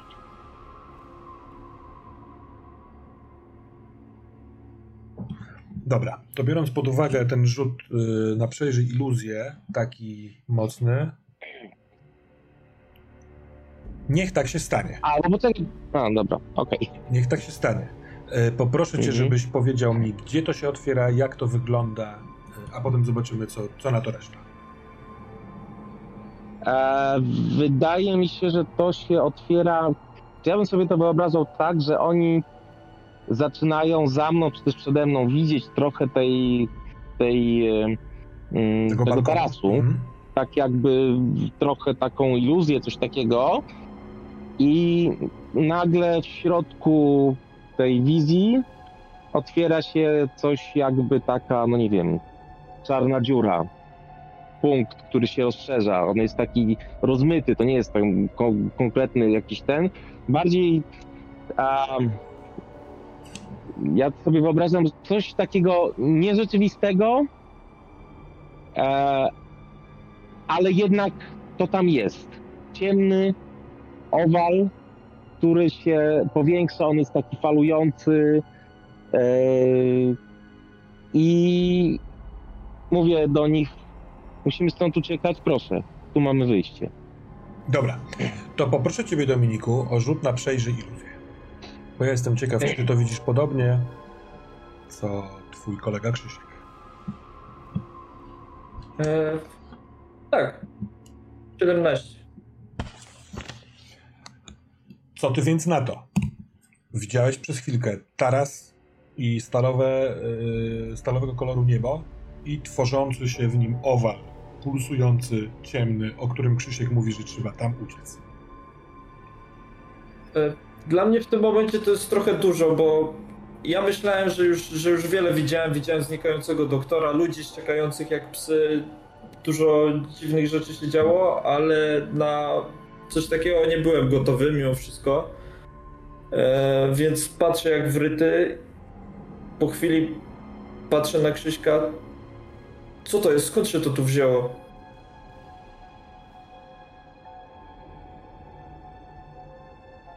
Ja po prostu mówię, ja nie, nie mam czasu na wytłumaczenie, ja to stworzyłem. Ja mam taką moc.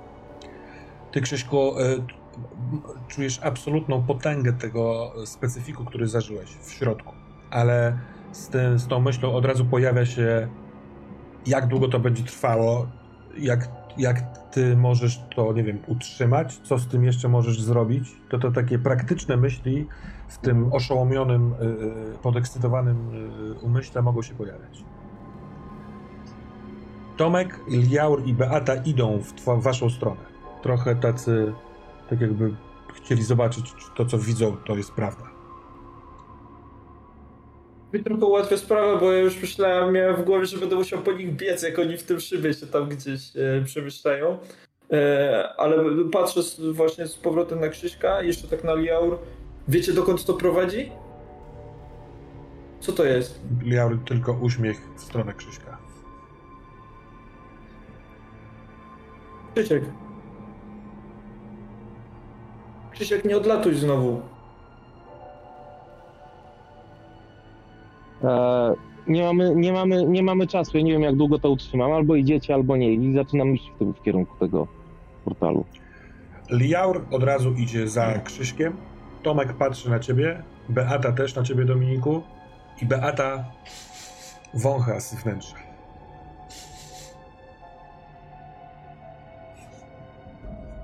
Ja to jest, powierz... to jest powierzchnia. Ja tu zostanę. Chodź z nami. Nie, nie, nie, nie, nie, bo tam jest na powierzchni, ja tam nie chcę. Wiesz, ja szukam drogi na dół, y, a jak jestem na górze, to... No ale oni cię dopadną tutaj. Nie, nie, nie, nie, ja sobie poradzę. Zobacz, sobie zawsze radzę. Zresztą oni nie szukają chyba mnie, tylko ciebie, więc... A myślisz, że nie będą chcieli od ciebie wyciągnąć, gdzie jestem? Nie znajdą mnie, nie złapią mnie. Sama mogę szybko się przycisnąć przez, przez ten zawalony, albo pójdę z szybem w górę. Y, jak chcecie iść, to idźcie, albo jak chcecie, to, to uciekajcie ze mną. Y, ale ja na powierzchnię już nigdy nie wyjdę. Czemu? Na dole, głęboko na dole, jest coś najpiękniejszego. Tam jest ukojenie, odpoczynek, wieczne szczęście. W końcu znajdę do, drogę do podziemnego miasta. A ona mnie przytuli. I będę w otchłani na wieki. Łza wypływa jej z oczu. Tomek mi mówił o waszych rodzicach. Oni są w domu, który ma bardzo wiele wejść z różnych stron. Tu nie znam do końca, ale uważaj, bo w środku mieszka bestia, która, która potrafi zabijać samym strachem, który wywołuje. Jeszcze e, tak e, trawię to, co mówi, ale odwracam się na ten portal. E, czy to się jakoś zmniejsza, jest zaburzone, czy jeszcze jest w miarę spokojnie z tym? Coś się zmieniło? Po wejściu Krzyśka i Liaur do środka zmniejsza się ewidentnie. Po chwili będziecie musieli jakby, wiesz, przeturlywać się pod zamykającym się, zamykającą się bramą na statku kosmicznym, w cudzysłowie. Okej, okay. więc ja szybko właśnie mówię do Tomka, pakuj się. Przechodź. Ja Prze też idę. Przechodź. Yy, jeszcze szybko na Beatę. Jesteś pewna, że chcesz tu zostać? Wyciągając, Jesteś... wyciągając papierosa mówi tak. I nie czekając idzie w stronę z yy, windy. Jak cię znaleźć? Wołaj mnie. Znasz moje imię. Znam. To do zobaczenia. I wbiegam w port. Dobra. Kiedy huk wystrzału Remi znika, powoli wycichną też te wszystkie skrzydła na zewnątrz. Yy, właściwie Remi i Robert. To yy, co robicie?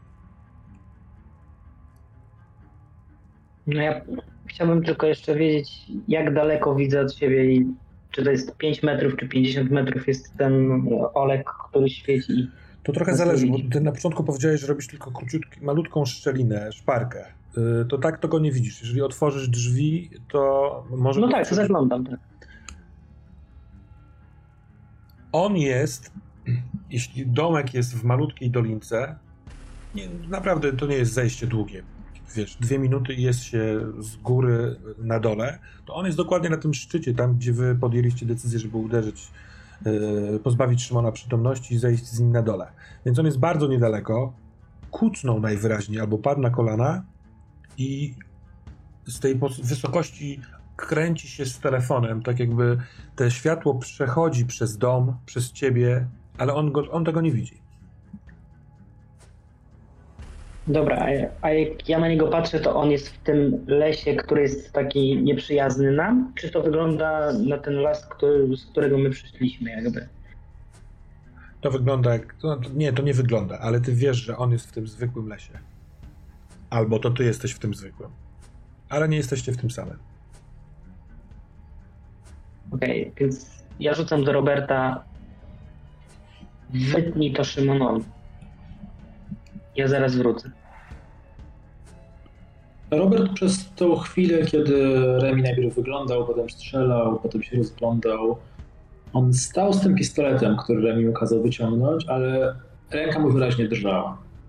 Jakby z jednej strony to jest osoba, która się trochę uczyła strzelać, ale dla sportu, dla rozrywki na strzelnicy, więc jakby bycie teraz w jakimś takim obcym, nieprzyjaznym miejscu z pistoletem w dłoni, świadomość, że może ten pistolet będzie się musiał na coś przydać, jest czymś, co jakby obciąża psychicznie, a na to się pewnie jeszcze nałożyło to, że no, krótko po tym, jak sobie wyciął tu coś z szyi, obandażował, to pierwszy taki strzał adrenaliny zszedł e, i naturalną reakcją po właśnie zejściu z ilości adrenaliny jest też jakby drżenie ciała, więc pewnie w tym momencie, kiedy, kiedy się do niego odwracasz, widzisz, że jeszcze jakby ręką trochę drży, ale to jest jakby tych, tych, tych kilku chwil potrzebowało, żeby, żeby w ogóle dojść do siebie kiwa głową, jakby to miałoby jakby, jakby sens miało to co, to, co mówisz, więc jeszcze jakby wciąż e, drżącą dłonią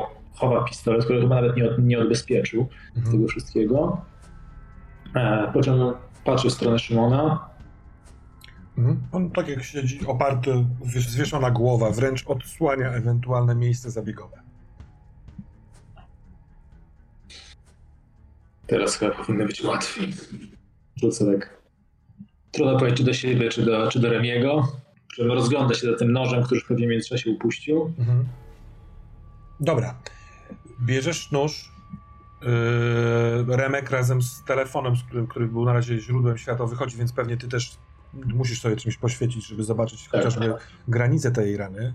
Ale w momencie, kiedy zapalasz yy, światło i oświetlasz jego kark, ta cała ściana, przy której go oparliście, z oknem na bok tego lasu, przestaje istnieć. Nie ma drewnianej ściany.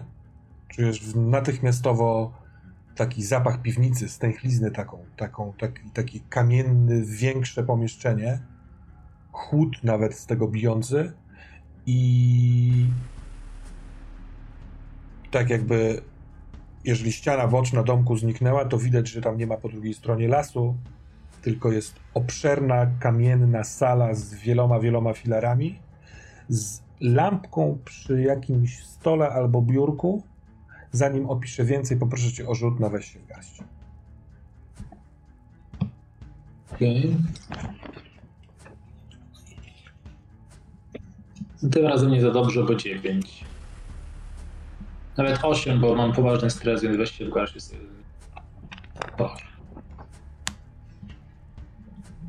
Dobrze.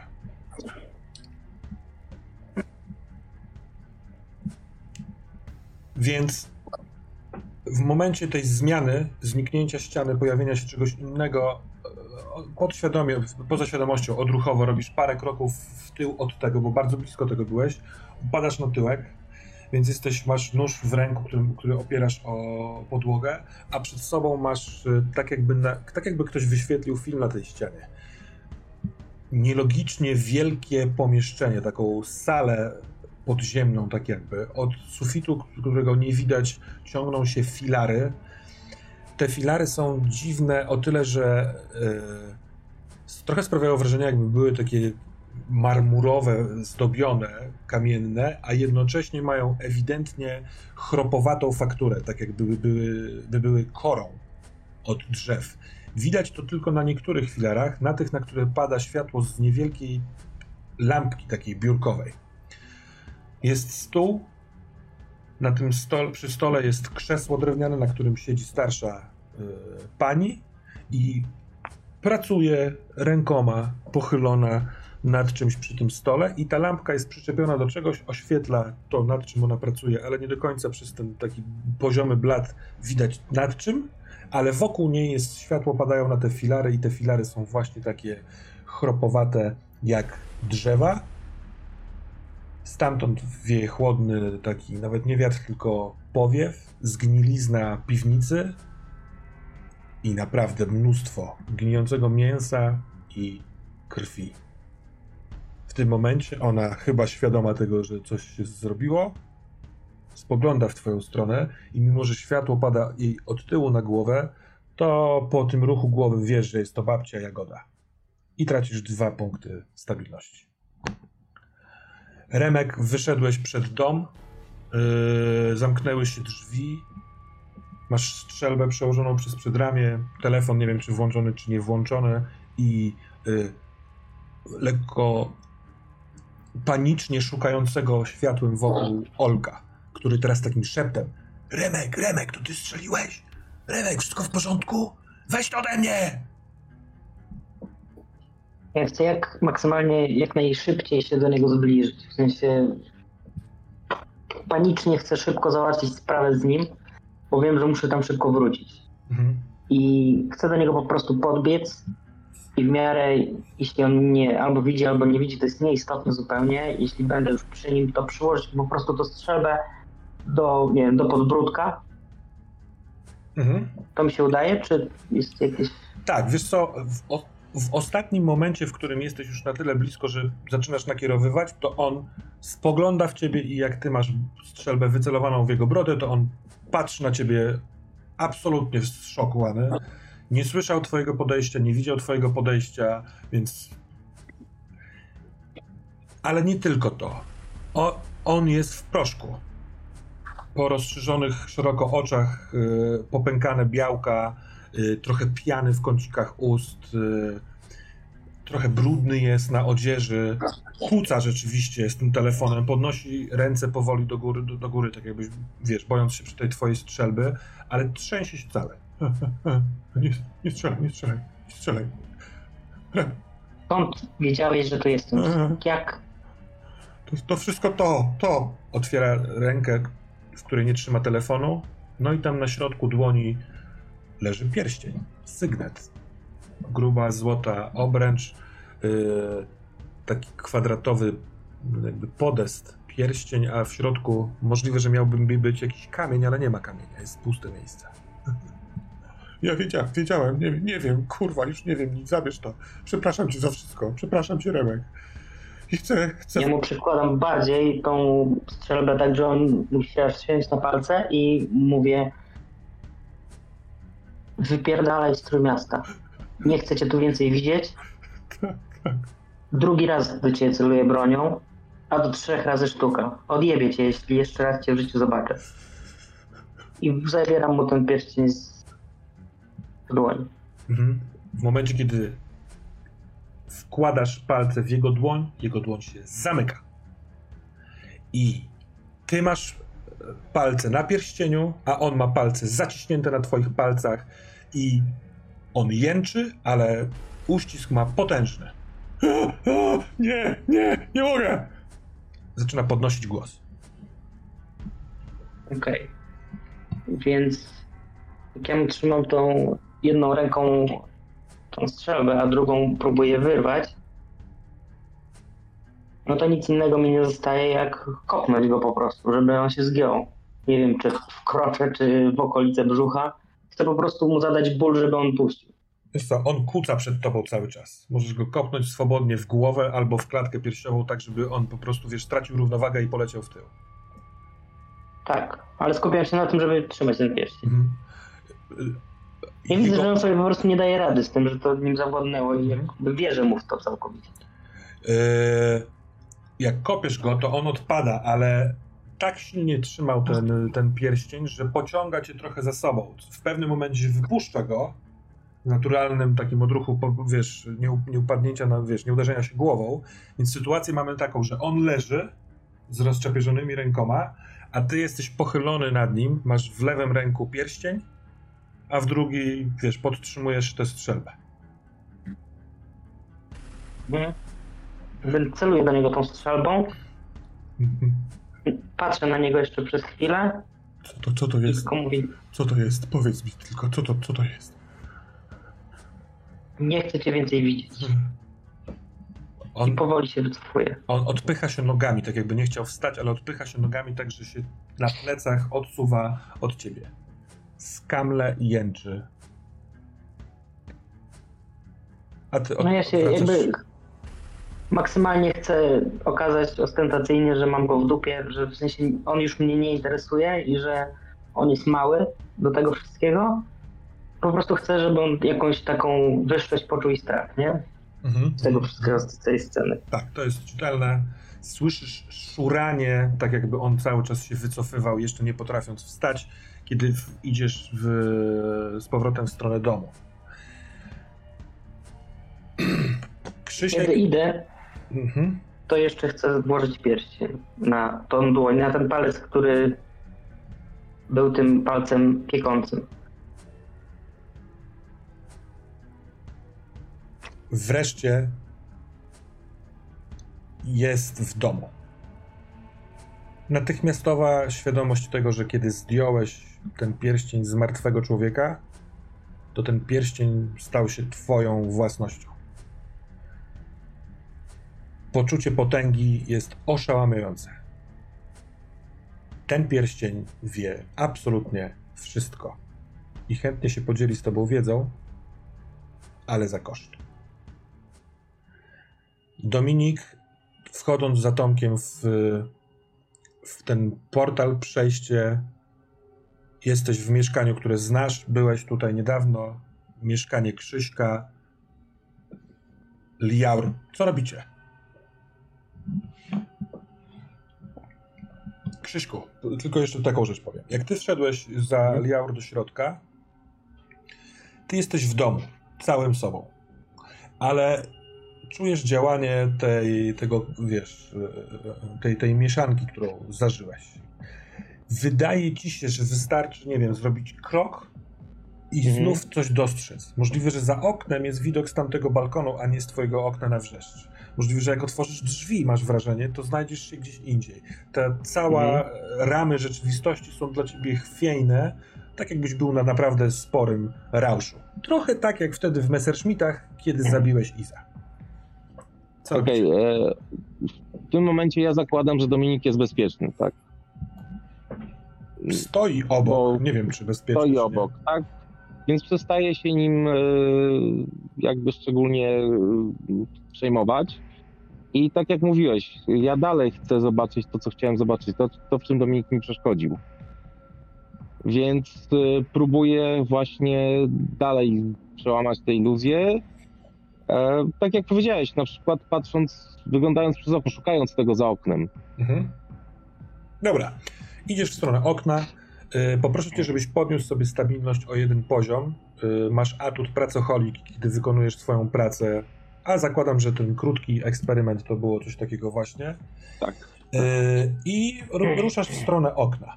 Dominiku, jesteś tutaj z Tomkiem, z Liaur, która się rozgląda, tak jakby pierwszy raz była w mieszkaniu i to jest możliwe, że całkiem prawdziwe, a Krzysiek spojrzał na ciebie i idzie w stronę okna. Ja przez chwilę też rozglądam, właśnie rozpoznając to, to mieszkanie Krzyśka. Yy, I tak w sumie trochę do pozostałych, trochę do siebie mówię. Ja pierdolę. Najpierw doktor, teraz Krzysiek. Zaczęły mnie jacyś pieprzeni iluzjoniści. Yy, Tomek, yy, wyciągam telefon i w sumie tam jakieś Google Maps otwieram ogólnie. Mhm.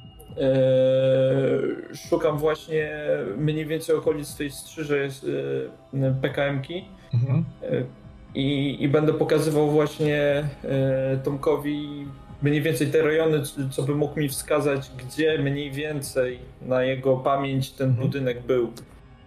Dobra. Jak w ogóle włączasz telefon, to on nie zachowuje się absolutnie normalnie, bo na początku pokazuje przedwczoraj, a potem y, zanim jeszcze, wiesz, jak, jak odblokowujesz ekran, to przeskakują y, takim cyfrowym, tak jakby się ktoś przestawiał je, godziny, razem z tym data, aż się y, zamyka na dzisiejszym. Co ciekawe, a może przypadkowe, właśnie jest północ. I nagle dostajesz szereg powiadomień, tak jakby długo nie było zasięgu, to się zawala i tam są mm, głównie spamowe rzeczy, jest jakiś alert RCB, że duże się zbliżają opady, yy, jest, są dwa nieodebrane połączenia od policjanta, nic istotnego. Ale to się wszystko wywaliło ci w telefon, aż w końcu pokazuje ci mapę, a Tomek pokazuje palcem. Jest pętla przy przystanku PKM Strzyża, taka tramwajowa. Po drugiej stronie jest, jest, jest zajezdnia, a tuż przy pętli, przy takim parku jest stary, dość duży ceglany dom i on pokazuje, że to tutaj. Że samochód wjechał taką dróżką do wnętrza jakby pętli, tam się wysadzili i poszli pod bronią prowadząc rodzice, rodziców. On chwilkę popatrzył, a potem bojąc się, bo ktoś wyglądał z okna tego domu, yy, nie mając się za bardzo za czym schować, wycofał się na przystanek tramwajowy i potem stamtąd poszedł na te działki, yy, yy, które są nieopodal, próbując wymyślić, co tu ma robić. Mhm. Ja mając namiar na to, pewnie też nawet ustawiony właśnie na jakimś rzucie na ten budynek, yy, pokazuję to w stronę Liaur yy, i mówię, z tego co pamiętam, to ty nie bardzo tutaj operujesz naszą rzeczywistością i tym, jak wygląda to miasto, ale może jakoś to kojarzysz. Co to, może widzisz też to jakoś inaczej. Co to jest? Co tam tak naprawdę jest? I tak telefon przed nią wyciągam, pokazuję. O, wiesz, przygląda się urządzeniu, którego nie za bardzo zna i mówi, przede wszystkim jest tak, że jestem w miejscu, w którym nie, do końca rozumiem to miejsce. To jest to więzienie, w którym jesteście przetrzymywani. Ja tutaj nie potrafię odczuwam duży niepokój. Chciałabym jak najszybciej wrócić do podświata. Nie widzę w tym nic. To chyba mapa, tak? To, co pokazujesz. Tak, no pamiętam, że to nie dla ciebie, ale myślałem, że może coś zobaczysz. A Kurwa, czy... przed chwilą Krzysiek jakiś portal otworzył. Równie dobrze mogłeś tutaj zobaczyć, Możliwe... co jest naprawdę w tym miejscu. Możliwe, że Krzysiek teraz będzie ci potrafił powiedzieć więcej, bo on jest stąd. Może ty coś wiesz? Ja? O tym domu. Byłeś tam kiedyś? Nie kojarzy. Nie. A przynajmniej nie pamiętam. A jak się okazuje, część wspomnień straciłem.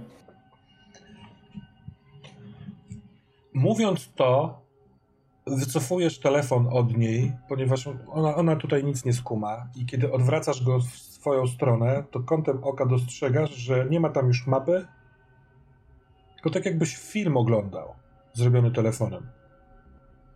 Kiedy sekundę na to patrzysz, to, to, to trochę tak, jakby to był twój punkt widzenia. Idziesz po betonowych schodkach do drzwi domu, naciskasz na środku e, drzwi, jest taki plastikowy guzik dzwonek.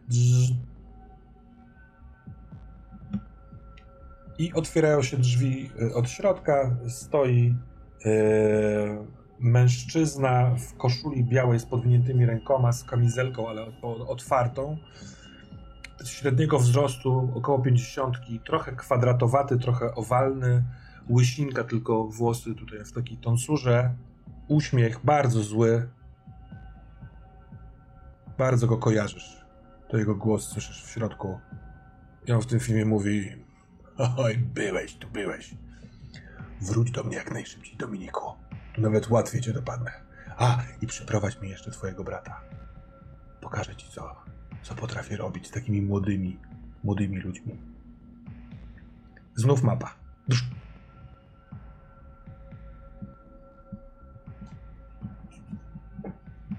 Kurwa. E, to chyba stamtąd brałem te pudełka. E, Dominiku. Widziałem.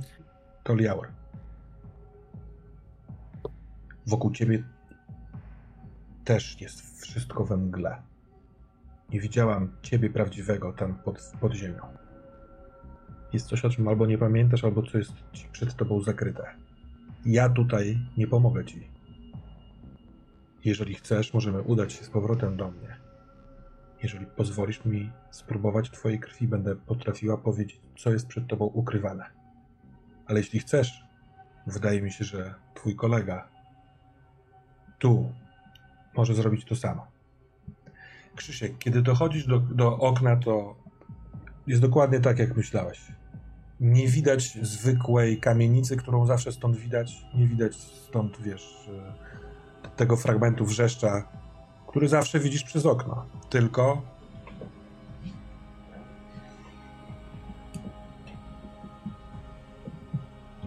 Po pierwsze, widok jest przepotężny. Tak jakby ten balkon, chociaż teraz nie jesteś na balkonie, ale to ten widok przywołałeś. On był naprawdę wysoko i obejmował maksymalnie dużą panoramę miasta.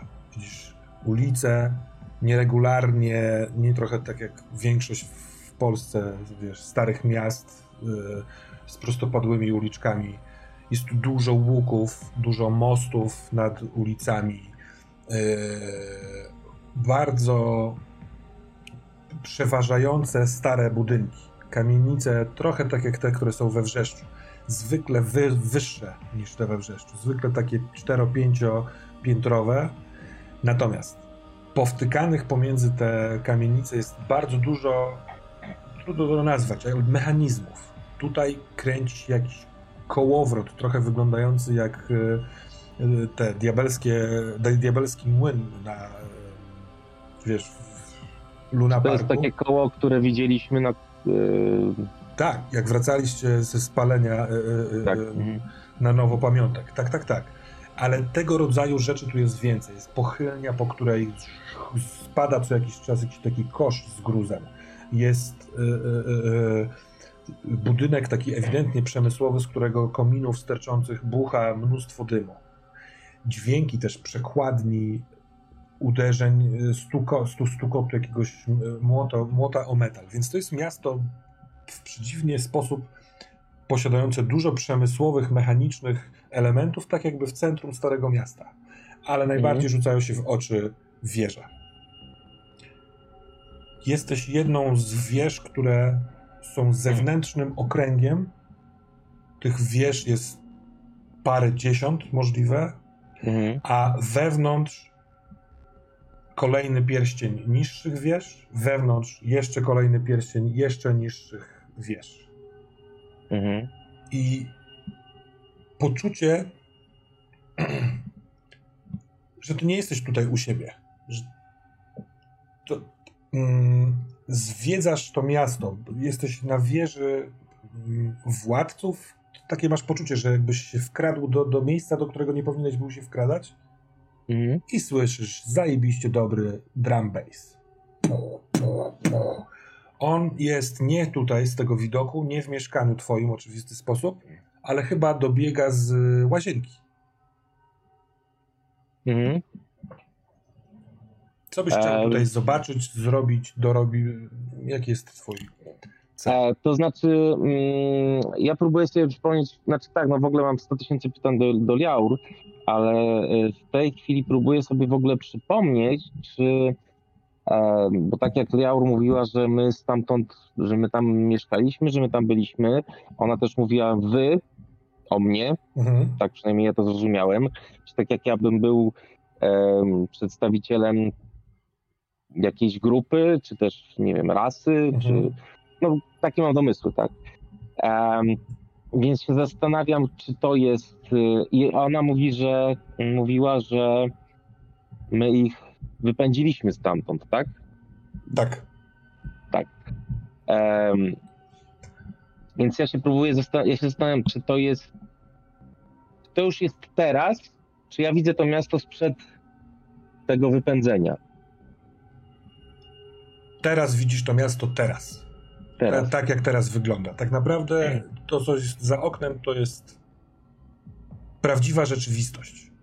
Takie masz Dobrze. przeczucie instynktowne. E, Odwracam się, patrzę na Liaur. Ona rozmawia z e, Dominikiem. Patrzę,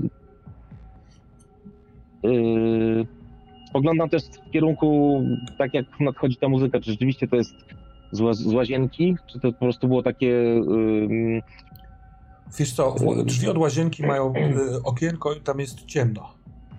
Ale jak teraz na to zwracasz uwagę, to wiesz, że za, drzwia, za tymi drzwiami jest nie wiem, przejście do Messerschmittów. To jest muzyka, którą mhm. ewidentnie słyszałeś w Messerschmittach nieraz. E, dobrze, ja w takim razie idę do, podchodzę do tych drzwi i patrząc na Liaur mówię, Liaur, pójdziesz ze mną? Ona, Dominik, jak tylko słyszy swoje imię wypowiadane przez Krzyśko, to spogląda na niego i kiwa głową. E, I otwieram drzwi do łazienki. A dokąd chcesz iść? I, i zaczyna iść w twoją stronę. E, pójdziemy do Messerschmittów. Dobrze. Czy ja słyszę to, co tak. Krzysiek mówi? Całą tą rozmowę okay. słyszysz, ona odrywa się od ciebie i idzie za nim. On właśnie trzyma otwarte drzwi łazienki i mówi, że chce iść do Messerschmittów. Jakich Messerschmittów? Co to jest za miejsce? Ja ignoruję, po prostu wchodzę i. Wchodzisz pierwszy, czy czekasz na Liaur? Na Liaur? E, wchodzę, trzymam otwarte drzwi dla niej. Dobra, Dominik, oni ewidentnie. Domi... E, Krzysiek cię zignorował. Chce wejść do środka, czeka na Liaur. Co robisz?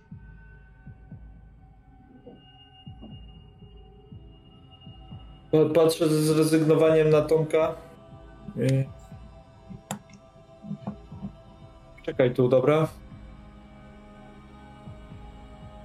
A ty co? Pójdę za nimi. Jest coś, czego muszę się dowiedzieć. Idę z tobą. No, nie chcę ciebie tracić chociażby, rozdzielać się, no. Jak tam jest niebezpiecznie, to po co ty tam chcesz iść? Musimy rodziców uratować. Tak, tylko mam wrażenie, że potrzebne są mi jeszcze informacje, które nam to ułatwią. Liaur wchodzi. Krzysiek, zamykasz drzwi, czy trzymasz otwarte? E, znaczy ja je puszczam po prostu i, mhm. i wchodzę. To one się powoli zamykają, Dominiku, i musisz podjąć szybką decyzję. Tomek no, chce iść impuls, więc ja doskakuję je, przytrzymuję i mówię, przytrzymuję i w zasadzie robię miejsce Tomkowi i mówię, tak, dobra, tak. chcesz iść ze mną, to chodzi. On biegnie za tobą tutaj. Okay. Więc oczywiście Krzysiek y, nie jest to toaleta, tylko jest to y, jesteście w Messerschmittach w podłużnym korytarzu pomiędzy salą do tańczenia, a takim pokojem, w którym jest bar. Za tym barem, a widzicie to przez tak na skos, yy, są drzwi do tego ukrytego pokoiku, Krzyśku, w którym mieszałeś rzeczy, dawałeś barmanom, rozliczałeś się, spotykałeś się z klientami i które teraz się zamykają za Izą, która tam miała się z tobą spotkać. Ale najpierw odwiedzamy dom w lesie. Robert. Na tyłku, na podłodze, z lekkim gulem w gardle, widząc tę wielgachną przestrzeń kamienną, yy, Szymon, który się opierał o tę ścianę, która zniknęła, dalej się o nią opiera. Jest tyłem do tego, yy, do tego miejsca. Co chcesz zrobić? Ale czekaj, Szymon się opiera o ścianę, czy ja wciąż widzę tą ścianę gdzieś tam? Czy się opiera o powietrze? on się opiera o powietrze. Tylko trochę wygląda jakby ta ściana nadal tam była, bo on nie traci równowagi, czyli opiera się o powietrze. Znaczy ja myślę, że właśnie tak padając na tyłek, przede wszystkim Robert tak mocno chowa się w sobie. Ma skulone ramiona, skróconą szyję. Ten nóż trzyma teraz tak trochę odruchowo przerażeniu wystawia delikatnie przed, mm, przed siebie. Y, starał się w ogóle no, kompletnie nie zwracać się uwagi, więc przez chwilę był taki po prostu w jednej pozycji, nawet się nie ruszając, nawet się nie ruszając, nie próbując oddychać. Teraz jakby już widzi, że powoli przyciągnął wzrok yy, pani Jagody. Zrobi takie tylko delikatne ruchy głową, patrząc, czy w ogóle gdziekolwiek widzę coś jeszcze z tego domu w lesie, albo czy gdziekolwiek widzę Remiego, bądź słyszę Remiego. Remiego ani śladu. W ogóle wydaje ci się, że w momencie, kiedy się zamknęły drzwi, a ściana zamieniła się na to, co widzisz, to tak jakby wyrwało was z kontekstu. Może nawet z tego lasu. Jagoda zaczyna po star- wiesz, w taki sposób starobabciny kiwać głową, a ty słyszysz głos jego, łowcy. Na razie tylko głos. Jestem ci coś winien, panie doktorze. Więc radzę zamknąć oczy, bo zapalę światło. Zamykasz czy trzymasz otwarte? Trzymam otwarte. Zapala się takim ciągiem yy, wielkie, znaczy długie rzędy tych lamp, które się nazywają, teraz nie pamiętam, jarzeniówek. Okazuje się, że gdzieś tam pomiędzy tymi filarami pod sufitem, którego nawet nie do końca było widać, a teraz zaczyna być widać, bo bardzo wysoko zapalają się właśnie rzędy jarzeniówek. Tu natychmiastowo robi się niesamowicie jasno w taki e, sterylny, naukowy sposób. Te światło mają oświetlić wszystko i właśnie to robią. Za jednego z filarów, tuż przy tym biurku, gdzie siedzi babcia Jagoda, wychodzi łowca. Jest ubrany w tą swoją zielonkawą, dużą koszulę, wciągniętą w spodnie bojówki. Broda nieco czujny, kiedy patrzy w twoją stronę i idzie też powolnym krokiem. Remi! To nie wszystko. Biurko zawalone jest jest bałaganem, ale ręce Jagody są całe we krwi i ona trzyma lewą ręką przedramię i właśnie z końcówki, urwanej końcówki tego przedramienia ciągnie żyłkę z igłą. Ale cały czas patrzy na ciebie. To szycie się odbywa trochę w automatu.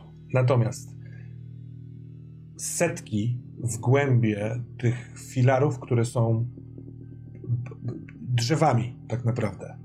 ale każde, każde drzewo ma taki sam rozmiar, taką samą, wiesz, yy, yy, ten objętość, nie objętość, no taki sam rozmiar pnia, jakby obwód. objąć, obwód, przepraszam.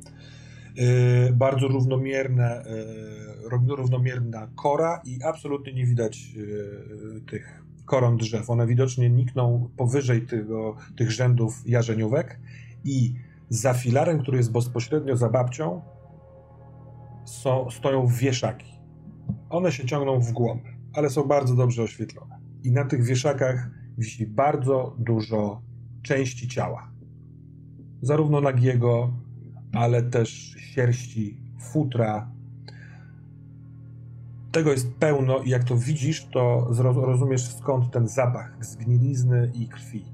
Tego jest naprawdę bardzo dużo. Są przeróżne kończyny, tułowie, półtułowie, głowy, jeleni, dzików, ludzi.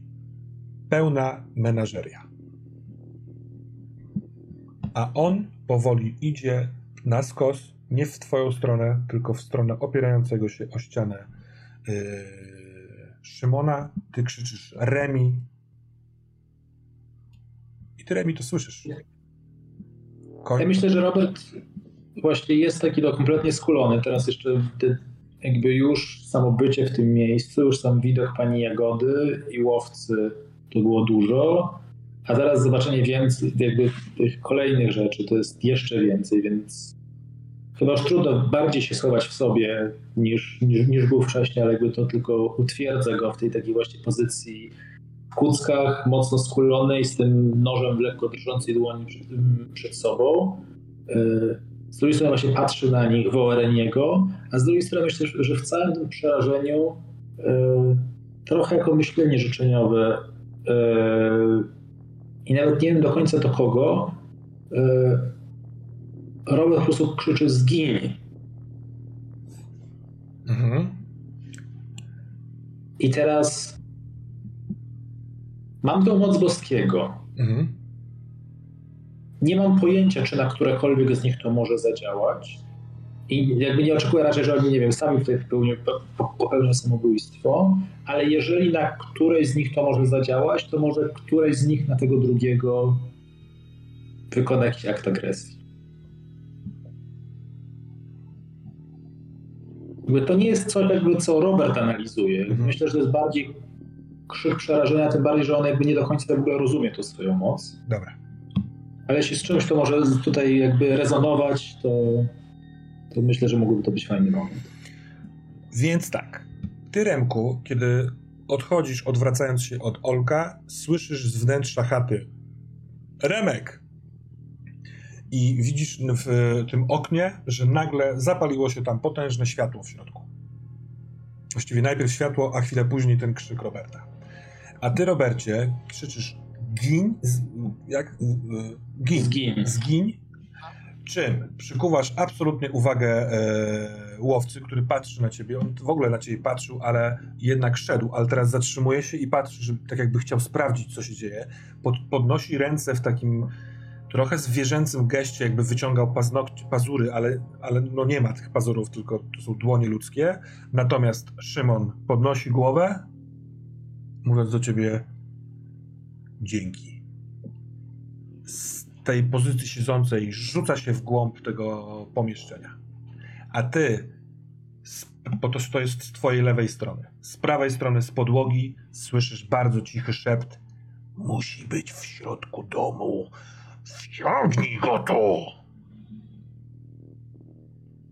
Szymon wpada, e, chce wpaść w tego e, łowcę. Łowca wyciąga rękę, żeby złapać jego głowę albo bark, żeby go powstrzymać i w momencie, kiedy wyciąga tę rękę, widzisz, Robercie, że sama dłoń to nie jest dłoń ludzka, tylko metaliczne ścięgna zakończone, zamiast palców to są noże więc on łapie tą dłonią głowę Szymona i powoli zaczyna zaciskać, zaciskać palce. Szymon jest zdeterminowany, krzycząc, macha rękoma, tak jakby chciał go dosięgnąć i czasami kilka razy go uderza. To jest początek tej sytuacji, ale Remku, kiedy ty słyszysz yy, krzyk swojego imienia oraz światło, biegniesz do środka, czy co chcesz zrobić? Tak. Ach, Generalnie jest... idę do środka. Yy, przepraszam, bo troszeczkę zapomniałem, że jesteś na świeżo po założeniu pierścienia. Yy, I tak. Możesz zadać jakiekolwiek pytanie, a ja ci odpowiem szczerze i będzie ci to każdorazowo kosztowało jeden punkt stabilności. To ustalamy na metapoziomie w grze, a ty masz poczucie potężnej wiedzy, ale bardzo niebezpiecznej, która możliwe, że teraz jest nieistotna, bo kumpel cię woła. Co robisz? No więc jakby ja zauważam ten pierścień, czuję to właśnie co czuję i wtedy słyszę, co mnie wybija zupełnie z tego uczucia. E, krzyk Roberta, no i siłą impulsu biegnę po prostu. Mhm, dobra. I na razie nie robię nic z tym pierścieniem, tylko po prostu biegnę, żeby on wpaść jak najszybciej, bo to był raczej przerażony krzyk niż inny, więc... Tak, taki alarmujący. To Robercie, Remek za chwilkę wpadł. Mam jeszcze Co pytanie, zanim coś się zacznie dziać dalej, bo mam ten atut zimna krew. Mhm. Zachowujesz spokój na wysłaniu przemocy i chaosu, za każdym razem, gdy uczestniczysz w walce, rzuć plus opanowanie. Tu się chyba właśnie wywiązała walka, więc pytanie właśnie, czy mogę na to rzucić, zobaczyć na ile się zbieram w sobie. Absolutnie bardziej racjonalnych rzucać, dodajesz do, do rzutu opanowanie. 10 plus 3, 13, czyli otrzymuję dwie przewagi, które mogę wydać w dowolnym momencie sceny. Dobra. Więc ja od razu zadeklaruję, że jak wpadnę, to też będę w walce, więc też mogę to rzucić, bo też mam ten atut. Proszę bardzo. To jest 11. I opanowanie. Plus opanowanie. Plus 2. No dobra. Też 13. Szczęśliwa 13, miejmy nadzieję. E, to ja tylko od razu powiem, ja myślę, że Robert, jakby, że to jest ten moment, kiedy wciąż w dużym stresie, ale ten widok, jak łowca za, zaczyna, próbuje zgniatać, jakby na racjonalnym poziomie Robert już wie, że to nie jest jego brat. Ale jednak to jest widok mhm jakiejś potwornej łapy, która zgniata głowę, która wygląda jak głowa jego brata, kompletnie. Tak? Więc jakby Robert z tym nożem po prostu no, wyskakuje przed siebie, po prostu rzucając się na tą postać. Jakby nie do końca racjonalnie, mhm, dobra. Ale, ale rzucając się na łowcy z nożem. To mamy tak, ty przekraczasz granicę pomiędzy chatą leśną a tym wnętrzem z nożem wycelowanym w nich i oni są jeszcze kilka kroków w, w głębi ty, Remku, otwierasz w tym momencie drzwi od chaty i widzisz dokładnie to, że Robert przenika przez. Tam już nie ma ściany chaty, tylko właśnie jest ten, te filary, to coś. Y, z tej perspektywy raczej słyszysz szamotanie się y, łowcy i y, Szymona. Jeszcze go nie widzisz, musisz po prostu wejść do środka.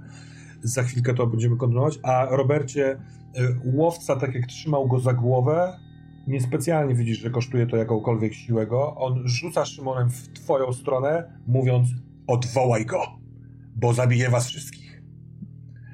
Yy, Szymon upada na ziemię tuż przy tobie i no, ten rzut sprawia, że on się poturla do środka. Po, po, podejmij decyzję na tej podstawie.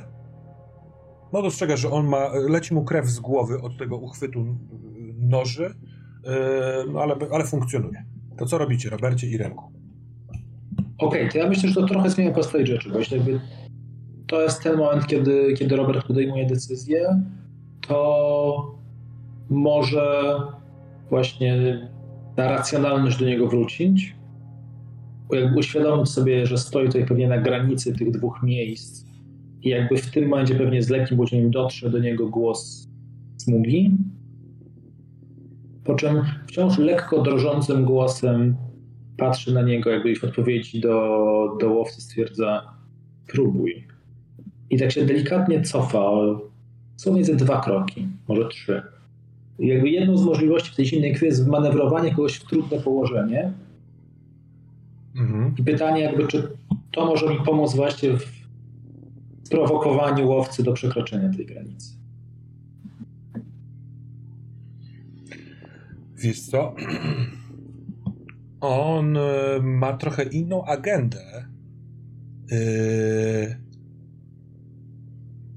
Ale dobra, ale to jest. Tak, tak, tak, dobra, dobra. To jest przewaga z Twojego atutu, więc kiedy Ty robisz krok w tył, przekraczając znów granicę, mówiąc próbuj, są dwie rzeczy. Po pierwsze, wiesz, że Szymon, jak tylko się o, o, wiesz, opęta, okiełzna z tego rzutu, to dalej będzie próbował wykonać ten rozkaz.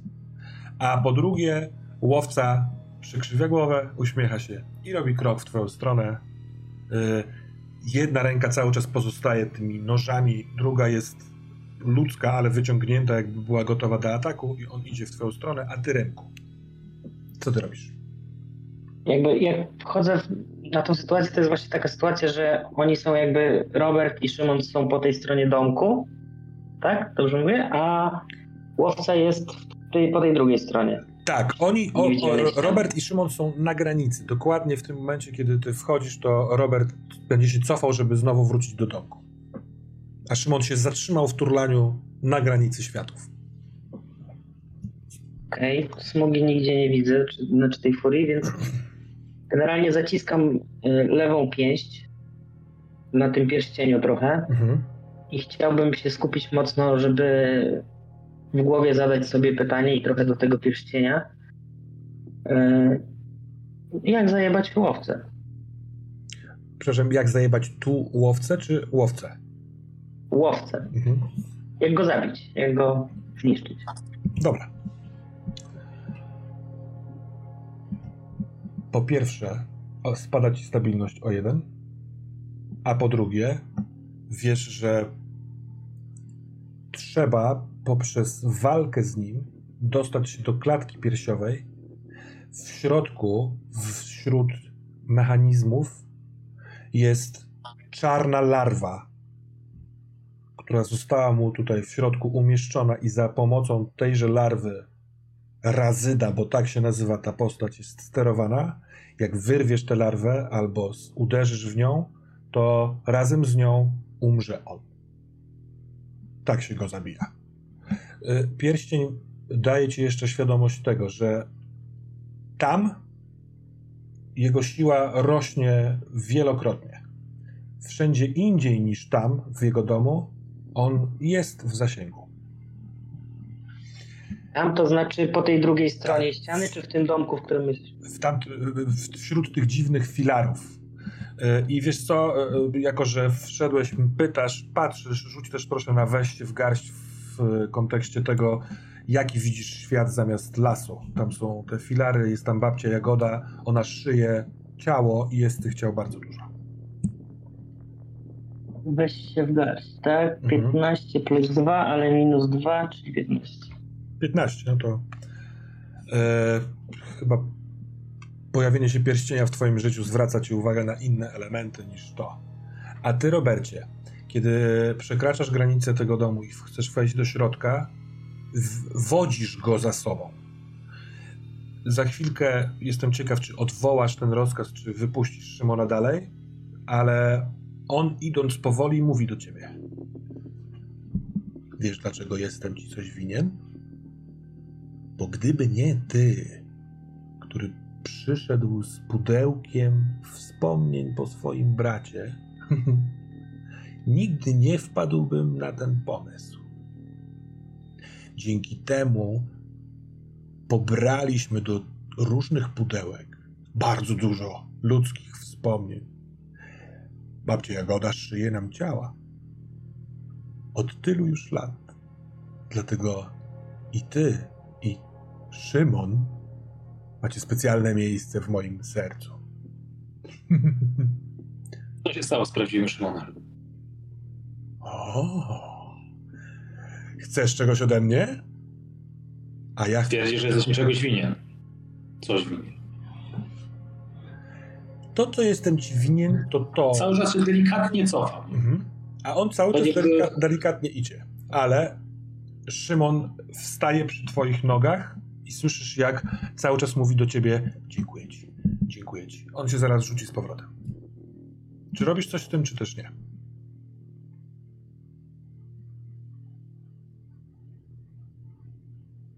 Zostaw go Szymon.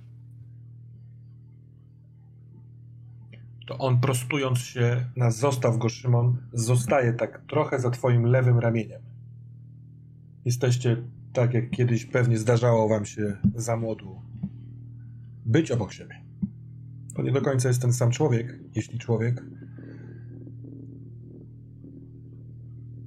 To, że jest ten. Ja wyciągam w takim razie tą swoją lewą rękę delikatnie tak w tył, po to, że je, jeśli ja się będę cało pół kroku, mhm. to żeby on miał taki jakby naturalny sygnał też cofania się o pół kroku. Tak? To on jeszcze powie jedno zdanie i zobaczymy, co się dzieje dalej. Bo ty już jesteś w środku w domku, on jest dosyć blisko i on mówi: Jeśli dasz mi Szymona, chociaż obaj wiemy, że to nie Szymon, to ja zabiorę ci wspomnienia trzech ostatnich dni i odprowadzę do twojego bezpiecznego domu. Znów będziesz myślał, że twój brat zmarł, a ty żyjesz sobie w swoim spokojnym, doktorskim życiu. A jeśli chodzi o twojego prawdziwego brata, to niestety jego już nie ma.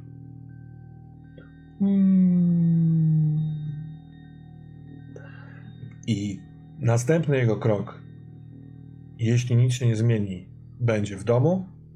Remku, ty pozyskałeś powiedzmy wiedzę, słyszałeś tę rozmowę. Co chcesz zrobić? Masz trochę do nadrobienia. No ja generalnie, jeśli on cały czas idzie, a Robert cały czas się cofa, a ja wiem, że to jest dobra intencja Roberta, nie mówię absolutnie nic, tylko czekam. Nie zwracam na siebie uwagi. Jeśli coś się zacznie dziać, to ja wtedy będę podejmował akcję, ale tak na razie patrzę. Chcę tylko, żeby on wszedł do tego domu. Dobra. Ty, Robercie? Co ty na to?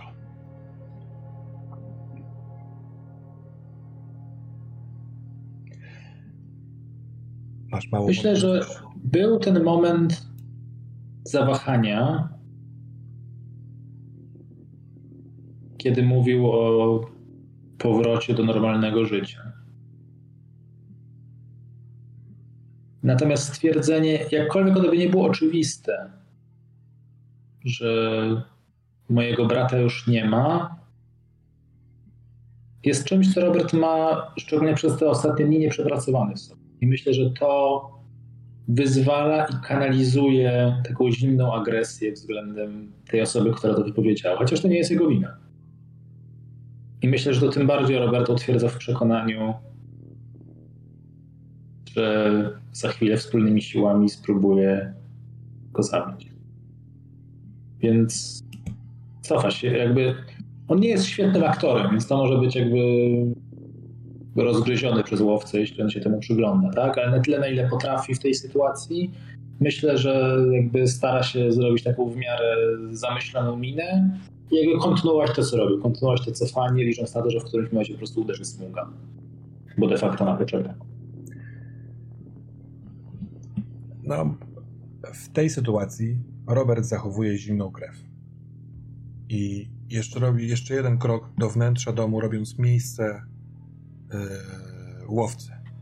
Łowca, chyba kupując, że się zastanawiasz nad jego dealem, wchodzi do środka, a wtedy pojawia się ona. Krzysiek, Dominik, w Messerschmittach. Jakie są wasze cele? Co robicie? E, ja e, podążam mm, razem z, mam nadzieję, że Liao idzie ze mną, e, do tego pomieszczenia, w którym właśnie zniknęła Iza. Dobrze. Co ty na to, Dominiku? Krzyśku, ty trochę zarządzasz Liaur, chyba że powiem inaczej, bo ona chce iść za tobą, a tak samo mhm. Dominiku, ty okay. Tomkiem, bo on chce się trzymać ciebie. Ja w zasadzie tam, no, pojawiając się za nimi, po prostu orientuję się w sytuacji i, i ruszam za, za Liaur, bo ona podąża za Krzyśkiem.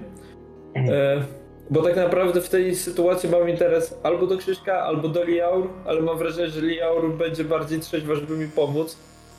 E, niemniej jestem poirytowany całą akcją, bo czuję się troszkę tak jakbym zabawa wganianego jakiegoś dziwnego na tripie. E, także po prostu poirytowany odwracam się do Tomka i, i, tylko mówię cicho ja pierdolę, na romans im się zebrało i ruszam za nimi. W związku z, hała, z hałaśliwą muzyką techniczną to... To w sumie głośno tak, mówię, Ale to tak. takie na stronie.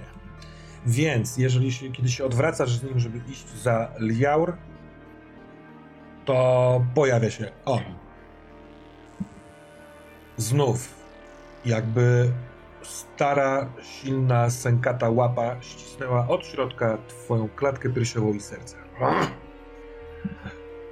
Aż się lekko kulisz. Ostatnio to się wydarzyło w, tam pod ziemią, jak szedłeś korytarzem, jak się oparłeś o ścianę, jak słyszałeś ten zew z, gdzieś z głębi, ten spokój, który cię przyzywał.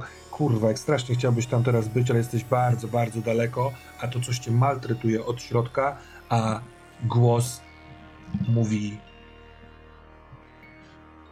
Interesujesz mnie tylko ty, Dominik Pazur. I chyba jesteś za mało zmotywowany, skoro robisz wycieczki. To spójrz, proszę, w prawo. Powoli z bólem odwracam głowę w prawą stronę. Tam, gdzie przed chwilką, jak widziałeś, był korytarz prowadzący na parkiet, tam jest korytarz, który jest wzdłuż ciągu cel. I do, przy jednej z cel od środka przy kratach stoi ktoś i trzyma, obejmuje dłońmi kraty i patrzy w twoją stronę. I to jest twój ojciec. I w tym momencie, jakby z cienia po drugiej stronie korytarza wchodzi, pojawia się wysoki, przygarbiony, z długimi, klejącymi włosami mężczyzna, który trzyma język na zewnątrz i dyszy, spogląda na ciebie, otwiera drzwi i wchodzi do środka. Słyszysz ze środka krzyk twojej matki. Nie! Poproszę cię Dla... o rzut na weź się w garść.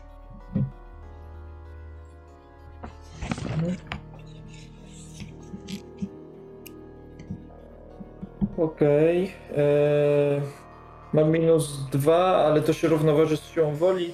Mam 20 równo. No to jesteś zbyt mocno w działaniu, żeby to wywarło na, na tobie druzgoczące e efekty. Ale co chcesz zrobić? Tak, bo ja myślę właśnie, że to się zgrywa trochę z tym, co, co, co tutaj miałem w głowie. Yy, mi się wydaje, tylko nie wiem na ile ten ból mnie przytłacza, jeżeli chodzi o poruszanie się fizyczne, bo dla mnie to jest trochę impuls w tej sytuacji. W całym tym gniewie, yy, zdenerwowaniu ja po prostu chciałbym się poderwać mhm. i pobiec w tamtą stronę, w tamtym kierunku. Dobra. Jaką intencję masz, nawet jeżeli nie na poziomie świadomym, ale pytam też gracza, yy, względem Tomka? Zakładamy, że Tomek, że nie wiesz, czy Tomek widzi to samo, co ty widzisz? Mhm. Więc nie wiadomo, czy też ruszy za tobą, wiedząc dokąd rusza, czy ty nie myślisz o nim po prostu rzucasz się na ślepo, czy chcesz nim jakoś zagospodarować? No właśnie, generalnie to wygląda trochę tak, że poniekąd liczę, że on ruszy za mną, ale w całym, tak jak mówię, tym impulsie, to jest taki impuls, gniew. Generalnie ja trochę właśnie się nie zastanawiam nad tym, co się teraz z Tomkiem dzieje.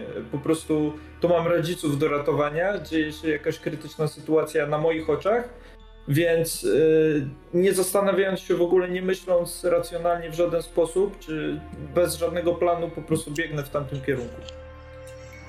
Dobra, i to już jest w sumie trochę, no, no właśnie to zależy od Tomka, czy on się na przykład też na tyle szybko zorientuje, że też po prostu ruszy za mną, widząc co robię w ciemno, czy on będzie miał jakąś odwróconą uwagę. Yy, nie wiem też jak to w otoczeniu wygląda. Ja potrzebuję od ciebie yy, tak, naprawdę, na, tak naprawdę teraz rzutu przejrzyj iluzję, żeby sprawdzić, czy ty utrzymasz miejsce, do którego chcesz iść mm. w wizji, czy też to zniknie.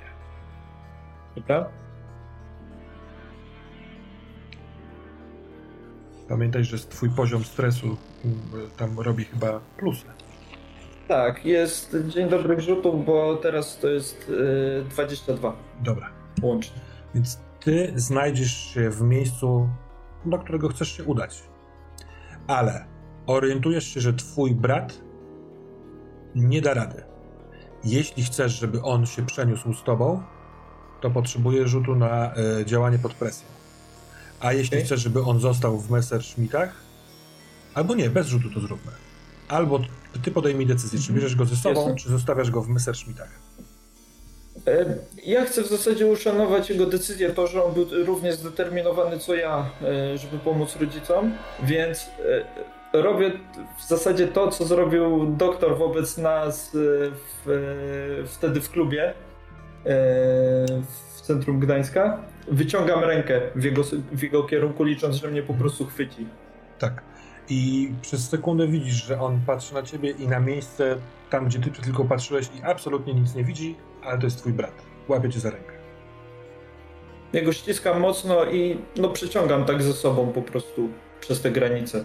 I znajdujecie się w Inferno Gamchikota. A ty, Krzyśku, przechodzisz za bar. Za barem niewidoczny wcześniej kuca yy, barman grzebie coś przy kedze yy, z piwem. Spogląda na ciebie, pokazuje ci cześć, tak jakby zawsze, kiedy to się działo. A ty wchodzisz tam razem z Liaur do pomieszczenia, czy chcesz coś od tego barmana? Nie, zrzucam mu tylko takie, tak jakbym po prostu tak samo reaguje, cześć. I wchodzę do pomieszczenia. I wpuszczam Liaur. Na środku jest kawowy stół podłużny, dość długa, stara kanapa. Na, z jednej strony tej kanapy siedzi oparta tyłem do tych drzwi Iza i trzyma nogi na tym kawowym stoliku. Tam jest mhm. popielniczka, butelka od piwa, jakiś mhm. kubek, mhm. y, trochę sprzętu do y, zastrzyków, taka wiesz, taka gumowa rurka do zaciskania mhm. na przykład. Są fotele po obu stronach tego y, kawowego stolika, dużo plakatów mm, z wydarzeń muzycznych, typu DJ jakiś tam gra tutaj i wtedy są powyklejane na ścianach. Mhm. Y, dokładnie tak jak wtedy. Dokładnie tak jak te paręnaście już lat temu. Mhm. Eee, Ona, ja obcho- Iza, o, o, wiesz, opierając głowę o kanapę, tak jak wtedy, spogląda na ciebie, uśmiecha się i w tym momencie jesteś absolutnie pewien, że nie widzi Liaur, która jest mhm. z tobą ramię w ramię. Eee, ja, bo powiedziałeś, że ona siedzi tyłem do drzwi, tak? Tak. Więc ja ją obchodzę, tak żeby stanąć, żeby mieć przed sobą Izę i Liaur. Mhm. Więc kiedy ty od, obchodzisz, to Liaur tak jakby wyczytywała twoje intencje, idzie na drugą stronę. Więc teraz ty i ona jesteście po dwóch stronach podłużnego stoliku, stolika. Na kanapie siedzi y, Iza i patrzy tylko na ciebie. Uśmiechnięta. Masz to? Okej. Okay. Eee... Słucham? Masz to? Pyta Iza. A być może, że mam dużo więcej niż możecie się nawet wydawać. Ale na razie musimy porozmawiać o czymś innym. Poglądam na Liaur i mówię. A... W Liaur zaszła zmiana. Mhm. Nie w formie, tylko w natężeniu, w wyrazie. Ona. Y... Masz wrażenie, że jest napięta, tak jakby właśnie oglądała coś bardzo, bardzo istotnego, ważnego, dużego. Już tak się nie uśmiecha jak wcześniej, tylko jest po mhm. prostu czeka, co się tu wydarzy. Okej. Okay. E, ja spoglądam na nią i mówię do niej tak. E, jesteśmy wreszcie wszyscy razem w jednym pomieszczeniu. Mówiłaś o mnie wy, mówiłaś że was upędziliśmy. Mówiłaś, że a, słyszę krew. Tutaj wszystko się zaczęło. Tutaj zaczęła się moja przemiana. Tu, y, tu popełniłem swój grzech. E, chcę wiedzieć, co przez to wszystko rozumiałaś. Chcę wiedzieć, czy jest dla mnie odkupienie, czy już tylko. Czy już zawsze będę potępiony? Hmm. Nie potrafię cię osądzić. Ja nie wiem, czy czyn, o którym mówisz, że popełniłeś tutaj,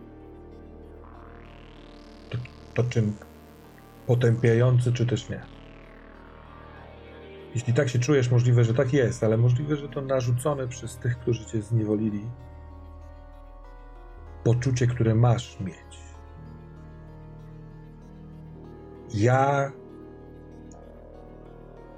odłączyłam się od was dawno, dawno temu, wtedy, kiedy nas mhm. wygnaliście.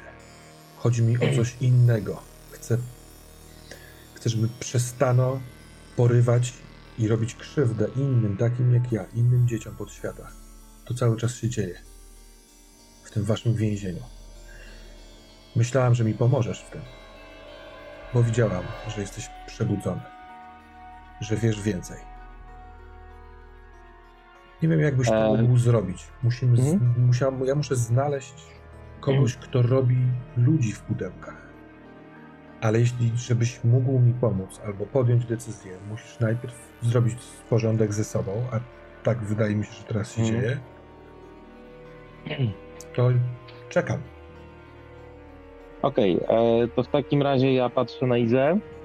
Iza sprawia wrażenie, Mówię... że nie słyszy tej rozmowy.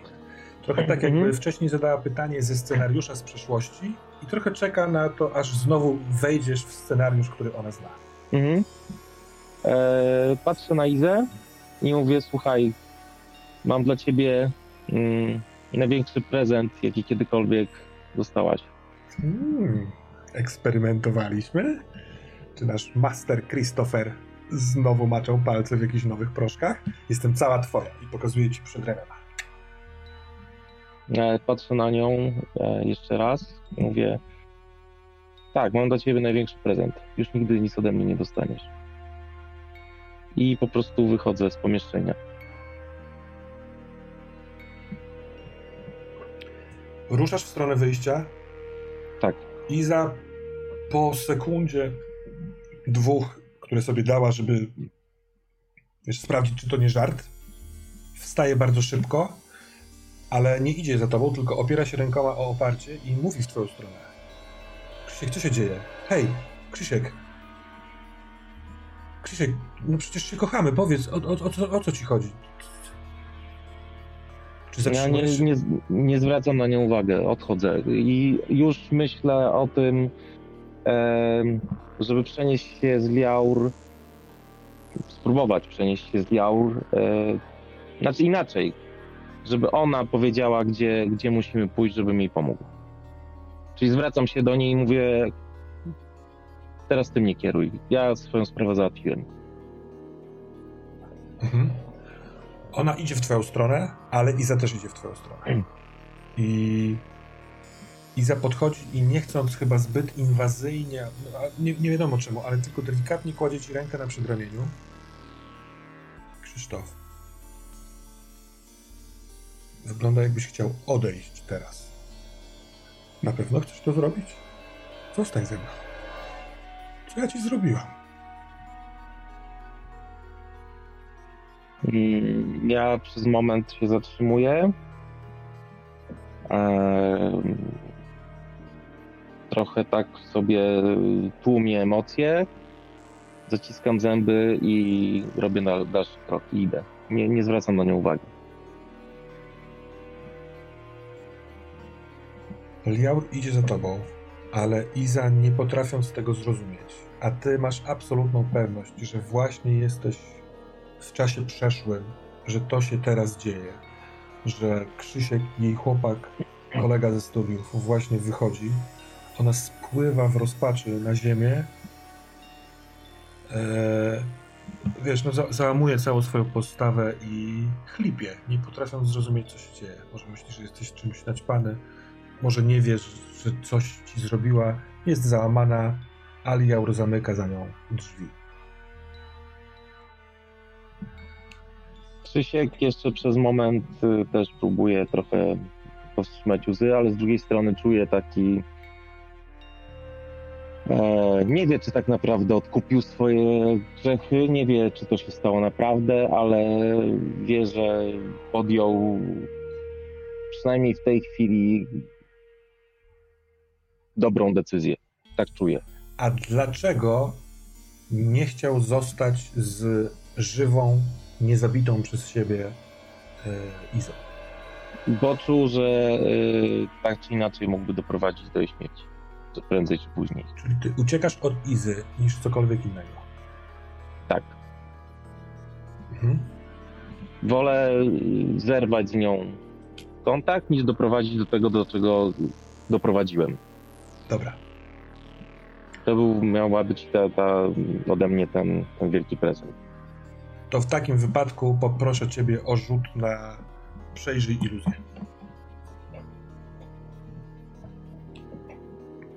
Eee, to jest tak 12 i ja mam plus 5, tak? Czyli 17. Jak wychodzisz przez drzwi, to jesteś znowu w Messerschmittach za barem. Liaur, która wychodzi przez drzwi, nie stoi na podłodze w Messerschmittach, tylko stoi w twoim mieszkaniu. Jak zamknęła drzwi, to widzisz, że drzwi są drzwiami od łazienki. Więc ty jesteś w Messerschmittach, wszystko wokół jest Messerschmittami, poza drzwiami od łazienki i stojącą mhm. przed nimi Liaur, która momentalnie nie panikuje, ale e, ukazuje niepokój, strach, wybicie z rytmu na twarzy. Krzysiek, odchodzisz ode mnie.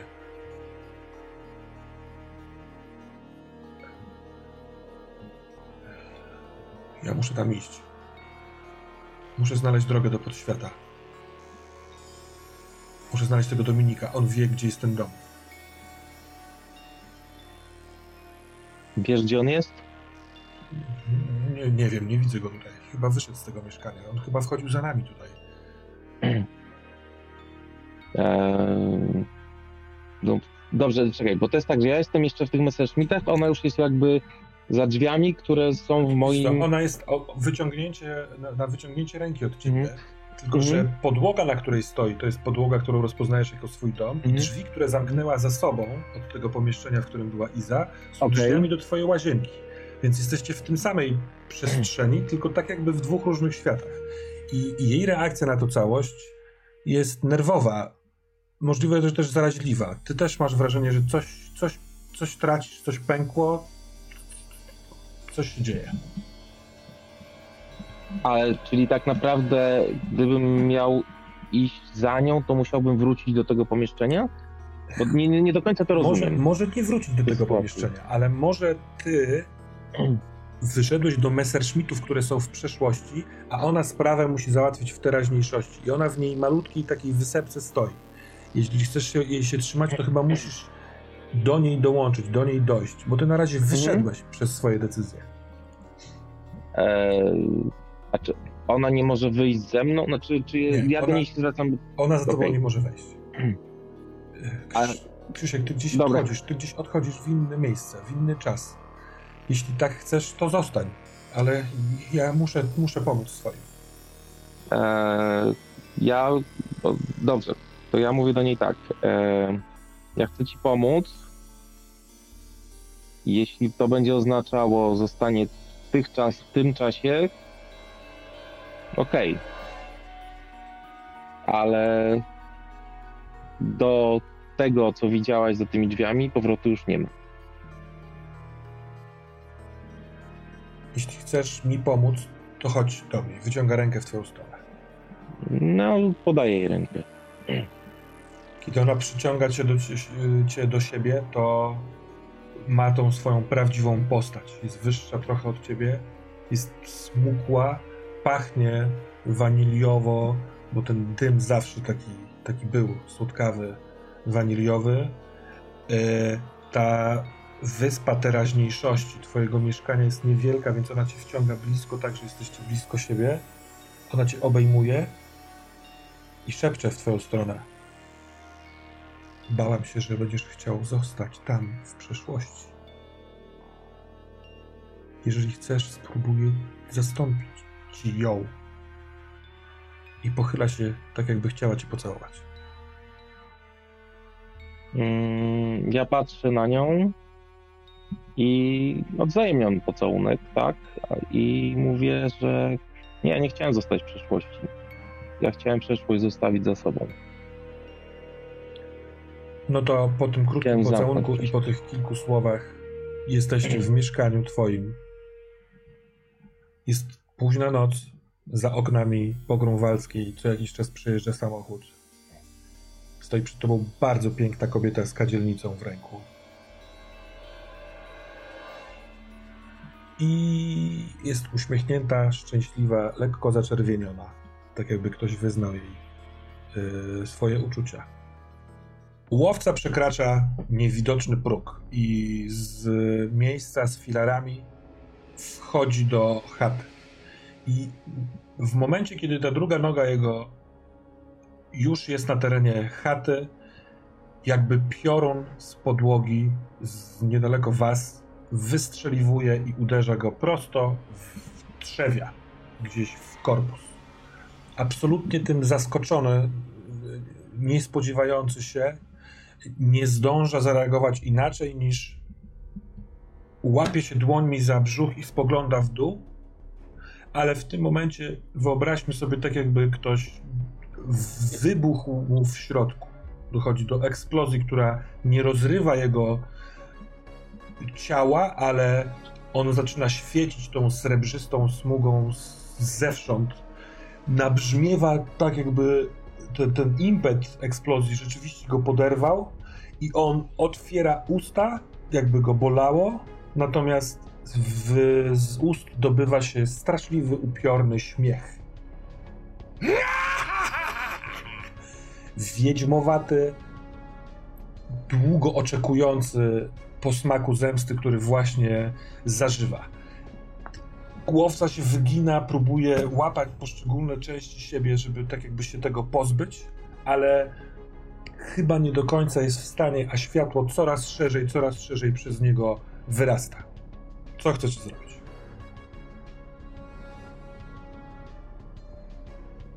Jest te pierwsze kilka sekund, kiedy Robert właśnie cofa się, ma tą rękę wyciągniętą w stronę Szymona, jakby go też stopując, ale niejako napawa się tym widokiem. Mhm. Że jakby łowca jest dla niego w tym momencie takim jakby trochę słuszną, trochę niesłuszną, ale personalizacją tej całej jego traumy od lat, tej całej sytuacji, tych, tych wszystkich wydarzeń i jakkolwiek amoralne by to było cieszyć się czyimś cierpieniem, chociaż on tak nie jest człowiekiem, więc mhm. mogę się zastanawiać, to jest te kilka sekund, kiedy on z wyraźną taką właśnie przyjemnością i satysfakcją patrzy na tą scenę. Natomiast myślę, że potem przypomina sobie tą rozmowę ze Smugą i też jakby ten widok łowcy, który gdzieś tam jest taki prawie że rozrywany od środka. Mi przychodzi mu na myśl, że tu może coś za chwilę literalnie wybuchnąć. Szymon, Remi, uciekajmy stąd. No po czym tak jakby właśnie próbując zagarnąć Szymona, szybkim krokiem, takim prawie że półbiegiem rusza, no de facto w stronę Remiego, tak? Bo on stał chyba w wejściu tej tak, chaty. Tak, tak. No tutaj dystanse są raczej na wyciągnięcie ramie, ramienia.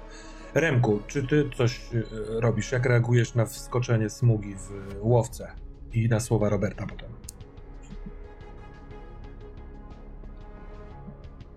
Ja bym chciał, jeśli oni mnie mijają, ja bym chciał jeszcze podejść tą strzelbą do tego łowcy, który nie panuje nad sobą teraz, jest trochę bezbronny. No i przyłożyć mu tam, gdzie opisałeś, że ma w klatce tą glizdę czy larwę czy coś, przyłożyć mu tą strzelbę blisko do klatki piersiowej i tym nabojem, który został wypalić. Dobra, dobra. Z bliska. To tak. Jak wychodzi, to podchodzisz, czyli robisz krok, podnosisz strzelbę, to łowca bardzo sztucznie, tak jakby mu coś nakazało, jakiś duch w środku, kieruje w twoją stronę głowę i słyszysz głos tej kobiety ani się wasz, jest cały mój.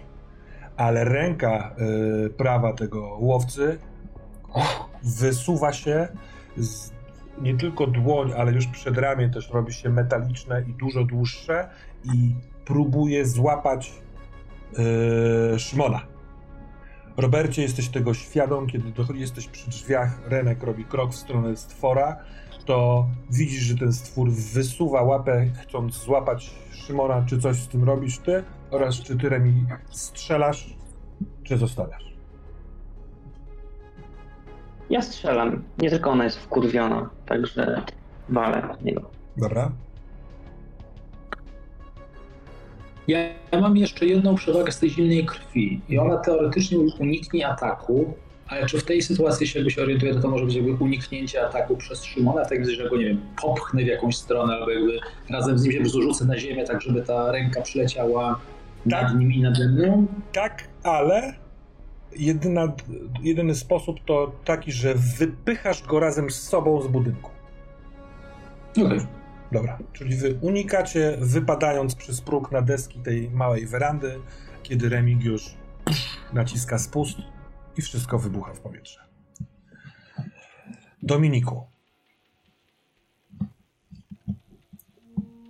W moment dłoń trzymana w, twoich, w twojej dłoni, dłoń twojego brata, robi się zimna i mokra od takiego chłodnego potu.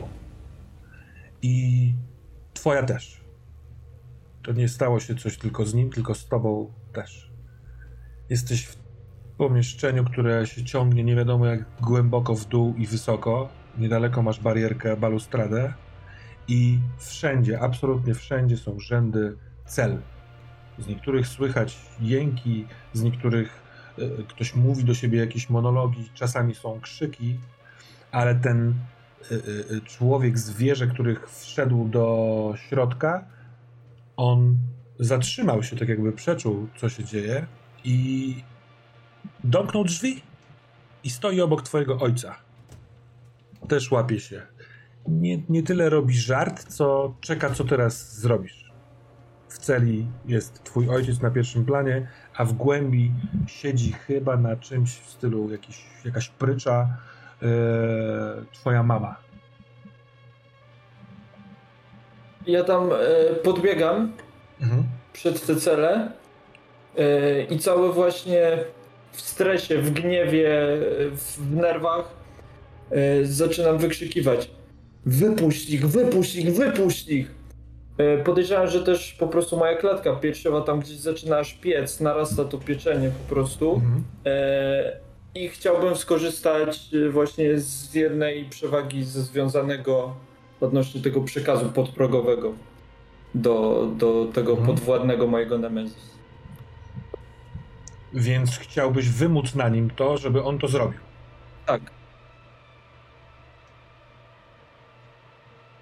Ja zakładam oczywiście, że to się yy, dzieje podświadomie. To znaczy, oczywiście ja nie jestem świadom tego, że, że, że mam taką właśnie możliwość, natomiast yy, impulsem po prostu yy, wykrzykuję to w jego stronę. Mhm.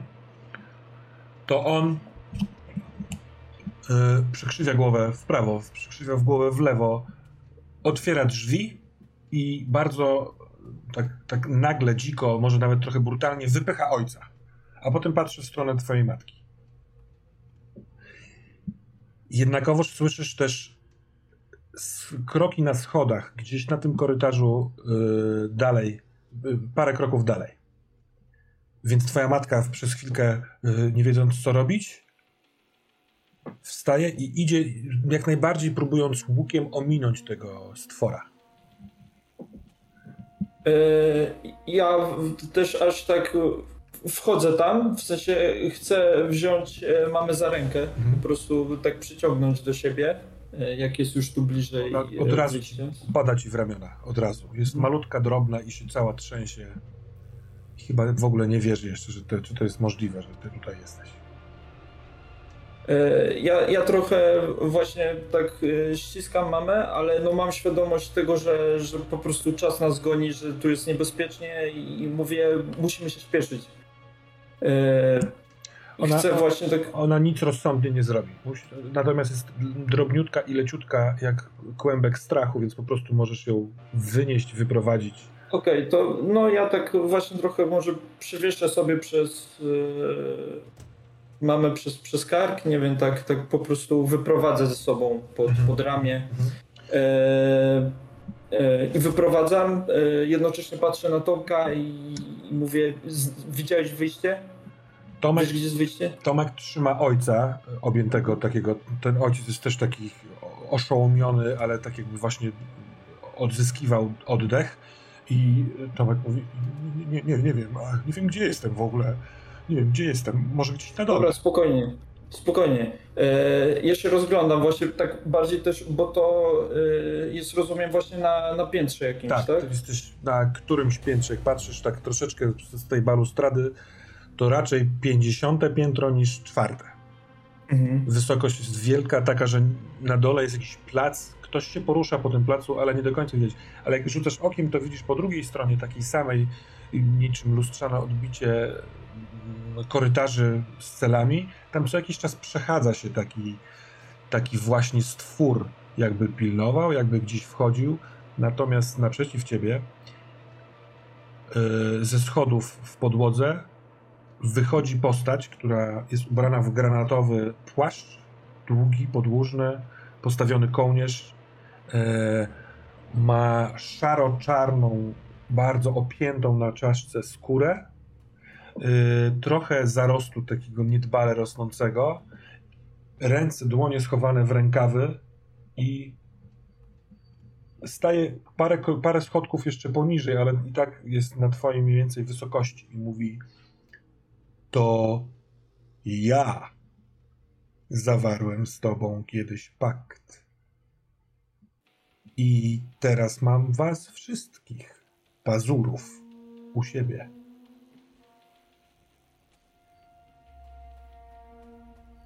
Pierdol się od mojej rodziny. I teraz mam tylko pytanie, czy on wyszedł całkiem, czy on się tak wyłaniał dopiero z tych, z tych schodów? On się zatrzymał na wiesz, trzecim schodku przed końcem, żeby nie wyjść na całą podłogę. Możliwe, że dlatego, bo wtedy był bardzo dziwnie wysoki. Więc on zatrzymał się tak, żebyście byli na tej samym poziomie, czyli... parę okay. kroków od siebie. Yy, dobra. Yy, ja w zasadzie tak, mimo wszystko myślę w tym impulsie ogólnie, próbuję się na niego rzucić, to znaczy jakoś go odepchnąć tak, żeby on, nie wiem, spadł z tych schodów, yy, gdzieś jakoś yy, przeważyć go po prostu, żeby, żeby stracił równowagę. Mhm. To jest szaleńcze bardzo z mojej strony, ale ja też chcę dać tym czas moim krewnym na to, żeby w ogóle zaczęli stamtąd uciekać. Dobra, dobra, dobra.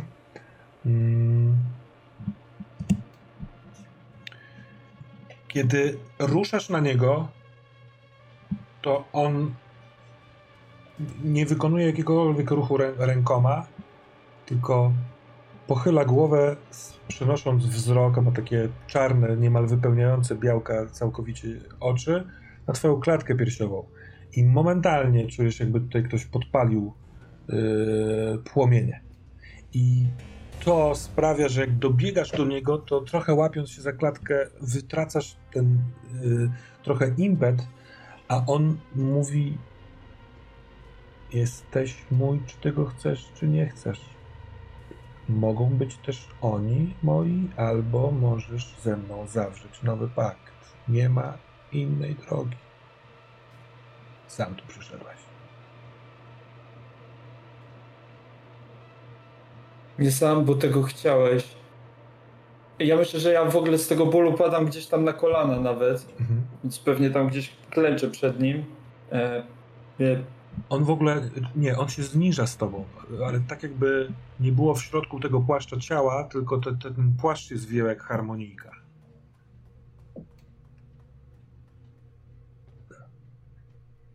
Dominiku, daj mi swoje cztery lata a potem odpuszczę pakt. Ja dam ci to, że rodzice i brat wrócą do domu nic nie pamiętając.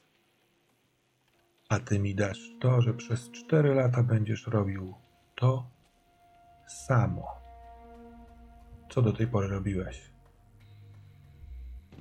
Wiesz już więcej.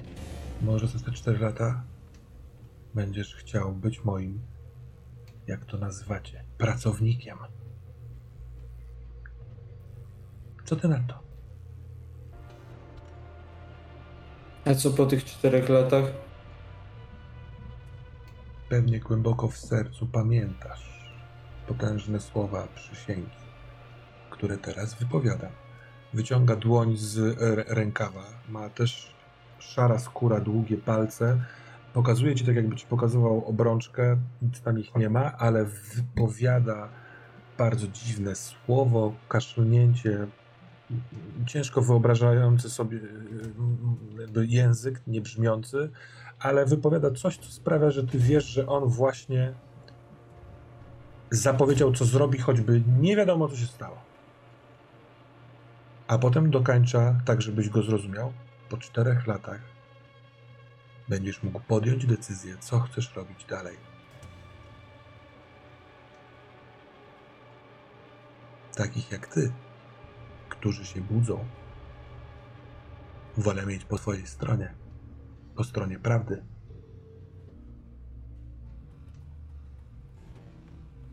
Podejmij decyzję. Zostawiam cię teraz. Krzysiek. Cóż chcesz zrobić w tej bardzo przyjemnej sytuacji?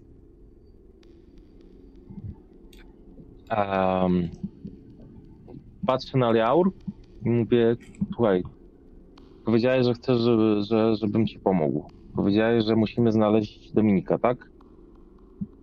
Mhm. Powiedziałaś. Tak. Um, czy masz pojęcie, gdzie on może teraz być? Nie, ja jestem. On wszedł, on wszedł za nami, tak? Ale ty mnie zaciągnąłeś za rękę w stronę tego pokoju. Myślałem, że, myślałem, że oni idą za nami, ale nie, nie, wiem, prawdę mówiąc. To, jak teraz się dzieją rzeczy, jest poza moją kontrolą. Ja tutaj nie, nie potrafię tego, co potrafię pod, pod ziemią. Ty wiesz. Dobrze, to może przenieśmy się do. Dokąd on mógł się udać, albo, albo jeśli chcesz, spróbujmy znaleźć drogę do podziemi. Myślę, że chyba najlepiej będzie, jeśli znajdziemy drogę do podziemi. Skoro twoje moce tam działają, to to, to jest jedyna droga, która wydaje mi się sensowna w tym momencie. I chyba ja muszę nas przenieść do podziemi. Chociaż nie wiem, jak to zrobić. Czy możesz mi jakoś pomóc? Ona kciukiem przebija y, poduszeczkę swojego palca, jednego z tych dwóch albo czterech, to się mieni. Mhm. Tak jakby ci schodziła ta poprzednia dawka, trochę mhm. zaczyna ci migotać świat, a ona ci po prostu wkłada do ust swój palec, tak żebyś mhm. napił się jej krwi. Okej, okay, to ten trochę ten palec, tak ten, tak jak trochę łapczywie, ale tak nieagresywnie. Mhm. I mm, no i spróbuję się skupić na podziemiach, na, na tym miejscu, gdzie. No właśnie, gdzie, gdzie byliśmy chyba wcześniej w podziemiach, tak? Masz na myśli laboratorium, czy taki korytarz, jeden z wielu korytarzy, którym już szedłeś? Mm, w korytarzach było niebezpiecznie, były te, te ludziopsy, ale... ale... Ona sobie z nimi doskonale radziła. No właśnie, ona sobie tak, więc myślę chyba, że, że w jeden z korytarzy, może, może ten, w którym zaczynaliśmy mhm. naszą przygodę. Ona obejmuje cię mocno. Tak jakby chciała mieć pewność, że jeżeli ty gdzieś się przeniesiesz, to ona się przeniesie z tobą. I kiedy sobie wyobrażasz korytarz, to jest moment, w którym te przejście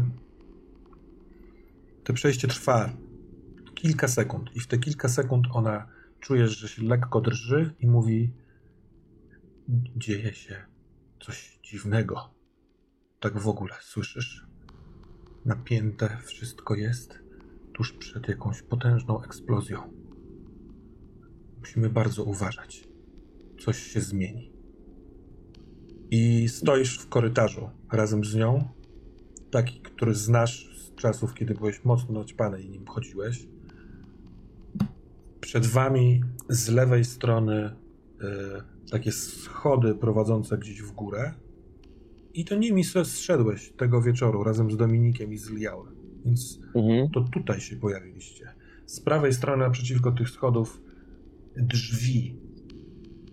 Tak się wydaje, albo jakiś taki załom. Robert, upadasz na te deski werandy razem z Szymonem. Yy, masz wrażenie, że jest tak jakby ktoś od, odpalił taki biały fosfor w środku lasu. Wszystko jest wybielone światłem, który się dostaje z wszystkich szczelin pomiędzy deskami tej chaty, więc cały ten las wydaje się być taki upiornie biały i słyszysz trzeszczenie desek za sobą.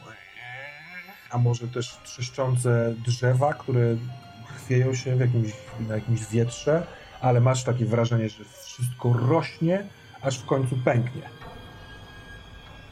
Co chcesz zrobić? Jaki jest impuls? Myślę, że w ogóle pierwszy impuls to jest z tej werandy jeszcze zepchnąć albo skłonić do zbiegnięcia Szymona, żeby on na tym nie był. Na, na tym nie był. Więc jakby Dobrze. pierwszy impuls to jest obronić Szymona, drugi impuls to jest co z Remem.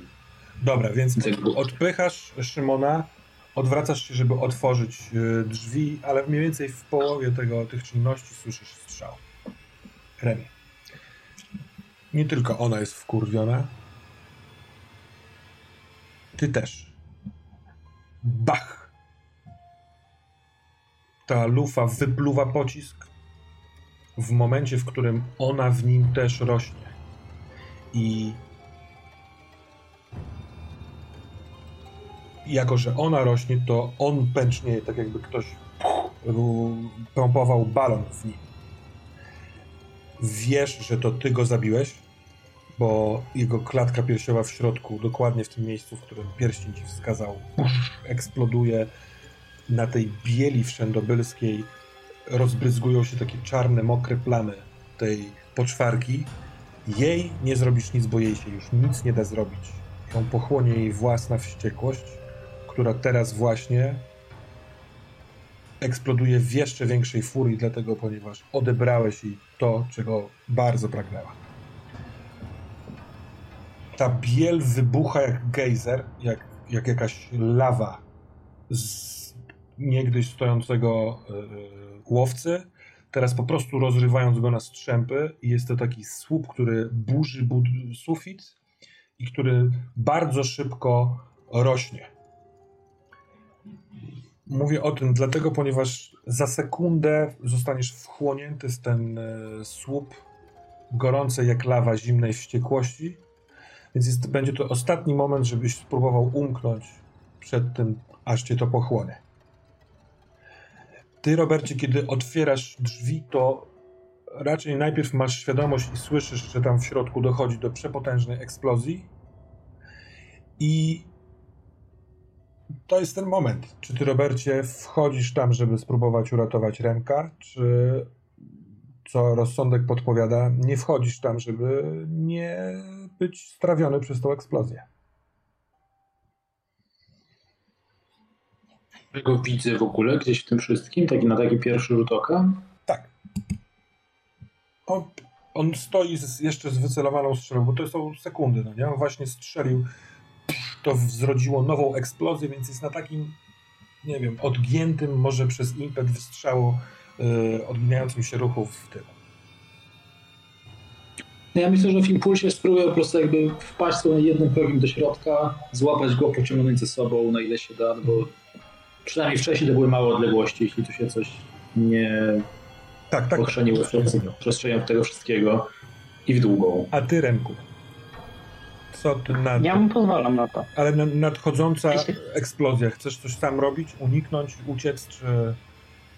To znaczy, jak Robert robi to, co opisał, no to ja się rzeczy po tym wystrzale i po tym, że doszedłem do wniosku, że on już nie istnieje, ten łowca, jakby odpuszczam, nie? Jeśli on mnie ciągnie, to ja razem z nim. W sensie on mnie ciągnie w lewo, to ja w lewo, o to chodzi. Więc jeśli on mnie wyciąga z tego Dobra, budynku... Ale to, bo, poczekaj, to... popróbuję coś zrozumieć. Czy ty jesteś odrobinkę w, nie wiem, w ap apatii, abnegacji, w sensie takim momencie nic nie robienia, bo zrobiłeś swoje i po prostu on cię wyciąga stamtąd? Czy ty pomagasz? Nie, nie, nie. Czy ty też próbujesz jest... aktywnie uciec? Tak, to jest coś takiego, że ja wyobrażam sobie to w ten sposób, że Robert wchodzi do, łapie mnie za rękę ciągnąc, ja w tym momencie odwracam się i razem z nim wychodzimy, wybiegamy. Dobra. Nie jestem w apatii, że musimy wyciągać czy coś, nie? Po prostu on daje mi impuls i... No, dobra, to... Mm... Jeszcze tylko dopytam, czy ta ściana istnieje, czy nie istnieje? Teraz w sensie, nic, czy jest to przejście? Właściwie nic oprócz bieli. Yy, jeśli okay. chciałbyś spróbować zniknąć tam, to w ciemno się rzucasz. Jeżeli to stąd wynikało twoje pytanie, ale nie powiem ci, czy tam to jest, czy też nie jest, ponieważ jest nie, ja Dobra. E, eksplozja smugi jest naprawdę przepotężna, więc zróbmy to jednym rzutem. I możecie podjąć sami decyzję, czy rzuca Robert na y, działanie pod presją plus jeden za, za pomoc Remka, czy rzuca Remek na uniknij też plus jeden. Więc możecie sobie na meta poziomie ustalić, kto ma większe prawdopodobieństwo. Fiasko w tym rzucie mm, kończy wszystko. Nie wiem, myślę, że jak Robert wyszedł z inicjatywą, to powinien rzucać. To rzucaj. Nie. Działanie pod presją. Plus jeden.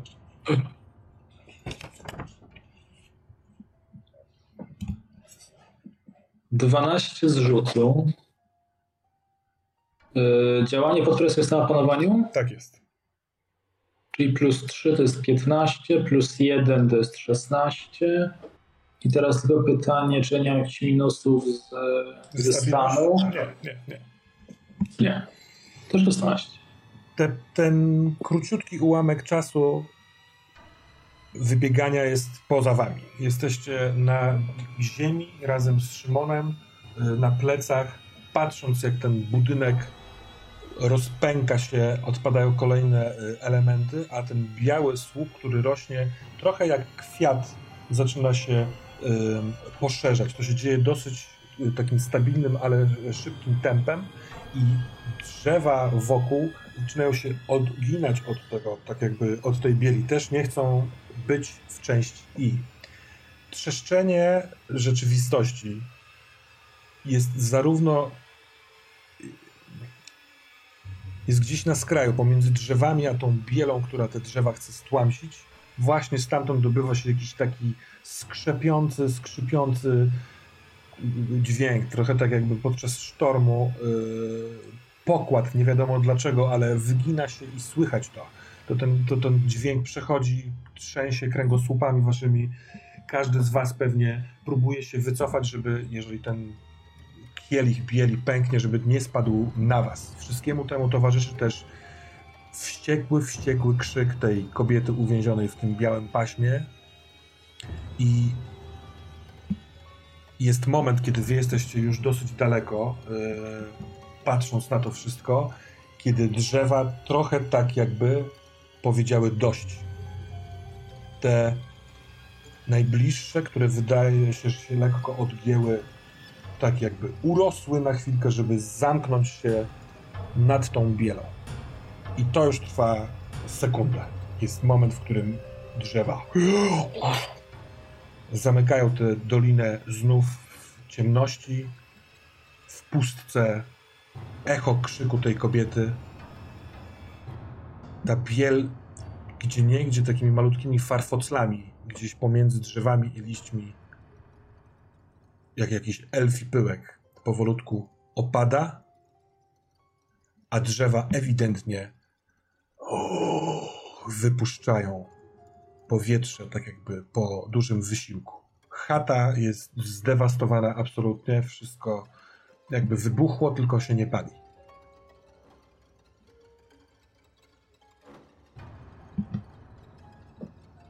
Ja myślę, że Robert tak odruchowo trochę to jest absurdalne, jak trochę dotyka siebie patrząc, czy, czy żyje i czy jest cały, a potem obraca się raz w jedną, raz w drugą stronę patrząc, czy jest tam i wygląda na istniejącego i żywego Szymon i Remi.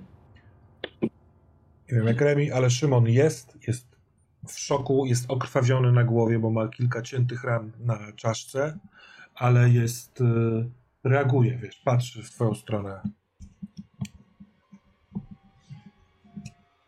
No Remi generalnie patrzy tak trochę otępiale w ten domek, który jest złożony, totalnie rozwalony. I zastanawia się, czy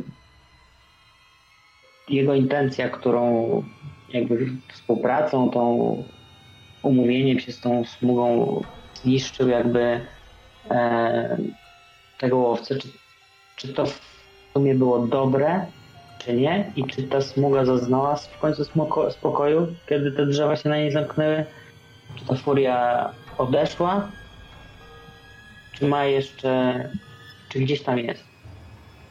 I jest... wpatruję się w ten domek, żeby zobaczyć, czy coś się gdzieś tli, czy gdzieś jest jakieś białe światło. Jest e, maluteńka smuga światełka leżąca na podłodze. Wcześniej widziałeś e, czarny rzemyk. I wśród właśnie zawalonych tych ścian, ale je naprawdę rozerwało, więc on leżał w szerokim takim promieniu wokół tego, tego podestu, na którym był dom. I na podłodze leży srebrna nitka czegoś takiego, ale ona gaśnie. Ja bym chciał podejść i podnieść to. Kiedy dochodzisz, to na twoich oczach coraz mniej świetlista, mniej jaskrawa, coraz czarniejsza, właśnie zwinięta bransoletka zrobienia, zrobiona z kilku rzemyków. Chcesz ją podnieść? Tak, chcę ją podnieść. Jak rozumiem, ona jest rozerwana. Tak.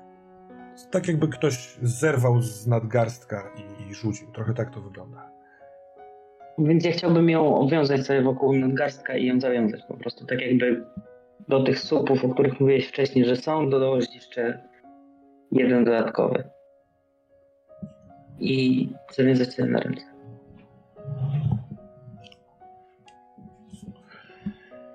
Jak ją podnosisz, to ostatnie białe pasemko gdzieś leci po tym rzemyku. Nie do końca widzisz dokąd gdzieś się podziało, ale jak zawiązujesz, to w momencie, kiedy jakby próbujesz robić ten supeł, to cichy szept z tych rzemieni.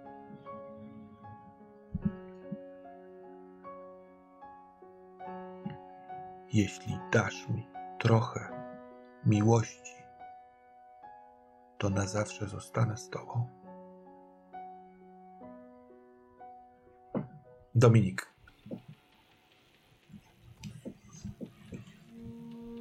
Co ty ja odpowiadasz? Tak, z tym całym bólem będę próbował się podnosić powoli i mówię: Manipulowałeś mną, to cię odpuszczę, bo to przez moją głupotę i słabość. Ale potem zacząłeś sobie pogrywać ze mną, wykorzystując do tego i wiążąc moją rodzinę. Tego ci nie odpuszczę. I może przez tę decyzję zginę, ale skoro jesteśmy połączeni, to zabiorę cię ze sobą. I tutaj w zasadzie Dominik ma taką pustą nadzieję, bo on po prostu widział w ostatnich y, dniach, godzinach masę dziwnych rzeczy. Mówią mu, że jest przebudzony, że, że coś dziwnego skrywa, więc po prostu wyrzekając się wszelkich y, tutaj takich ram, jakie do tej pory narzucał mu świat, próbuje sobie wyobrazić w ręku ten sztylet, który wyciągał pierwszy raz, odkrywając to połączenie z nim. Próbuję sobie go jakoś zmaterializować, wyobrazić, skupia na tym y, całą uwagę tej chwili, sytuacji i będzie próbował zrobić ruch, próbuje zrobić ruch ręką. E, w zasadzie tak jakbym miał ten sztylet, próbując wbić mu w klatkę piersiową właśnie w ten, w ten mostek. E, mhm. Po prostu z tą, z tą płonną nadzieją, że ten sztylet faktycznie tam będzie.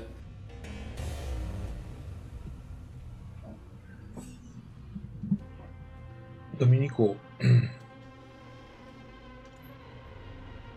czy to, co się działo ostatnimi dniami, to jest coś, z czym Dominik, e, na co Dominikowi zależy, żeby wiedzieć o tych wszystkich rzeczach? Czy też nie? Czy jest gotów odpuścić to, żeby tylko i wyłącznie e, ocalić siebie i bliskich? Bardzo złożone pytanie, ponieważ z jednej strony Dominik chciałby przede wszystkim rozumieć to wszystko, co się wokół niego wydarzyło. Ale co, co chce Miał... bardziej? Co chce bardziej. Tak naprawdę najbardziej w tym wszystkim e, chce zemsty. Chce się zemścić przy okazji ratując, e, jak myśli, rodzinę. Że, że to będzie też taki efekt wtórny. ale on po prostu w nim jest cała ta zawiść, że ktoś sobie z nim pogrywał przez bardzo długi czas e, i ta gorycz porażki powoduje, że chce się odegrać. I na tym jakby fokusuje właśnie całe swoje myślenie w tej sytuacji. Dobra. Świadomość wyciągnięcia czegoś, co się wylewa z ciebie w związku z tym. Możliwe, że na całość, ale równie mocna świadomość, że wbijasz w ten płaszcz, że to ciało tam pod płaszczem jest, co prawda miękkie jak galareta, ale w nim zagłębiasz ten sztylet.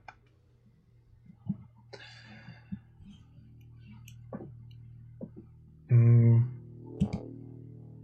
Krzyśku, zanim przeskoczę do ciebie, co tak powinno być, jednak chciałbym spytać się Remka i Roberta najpierw o wasz kierunek. Bo ten las się uspokaja. Jesteście z Szymonem. Szymon yy, dochodzi do siebie, próbuje się okiełznać z tą krwią. Yy, jesteście w lesie, który znacie, nieopodal jest ten parking, wasze samochody. Niedaleko też są schody, o których wcześniej mówił yy, Szymon. Chciałbym poznać wasz ogólną intencje. Co by tu zrobić? Jedna, na pewno jedno z pierwszych rzeczy, jak trochę dojdziemy do siebie, którą Robert chce jeszcze sprawdzić, to to jak obecnie wygląda kark Szymona. Czy coś tam się zmieniło? Nie, tam się nic nie zmieniło. On ma po prostu poparzony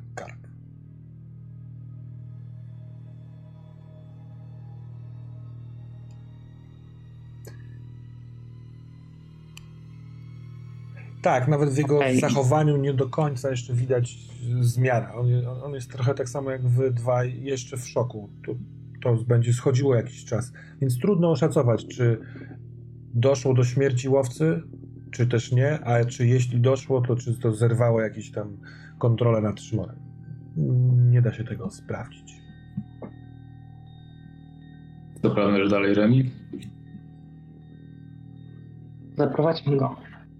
Tam, gdzie mu obiecaliśmy. Do tych schodów. Zaprowadźmy go do domu, do jego miejsca. Myślę, że i tak już dużo i przeżył i pomógł. Jaki jest twój dom, Szymon? Co tam jest? Co to za miejsce? Mieszkam w Ktonor, mieście bardzo wysokich, czarnych budynków, w których yy, mieszka bardzo dużo różnych stworzeń. Ludzie też. Yy,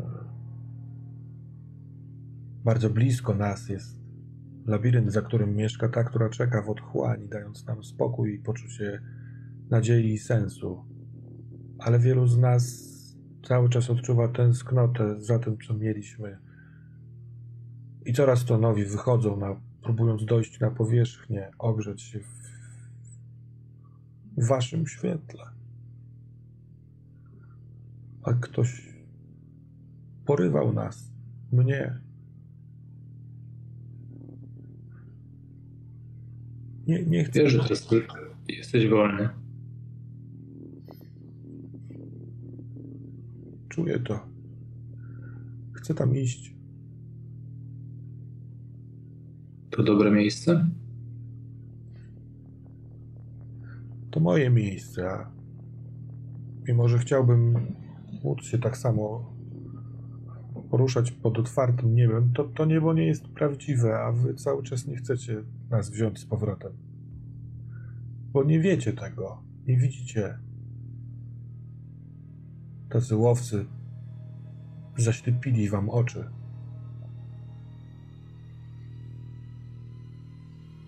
Pokażę mi swój nos. Jak otworzyć? Jeśli chcesz, mogę zabrać cię na dół. Pokażę ci mój dom. Ale jak otworzyć?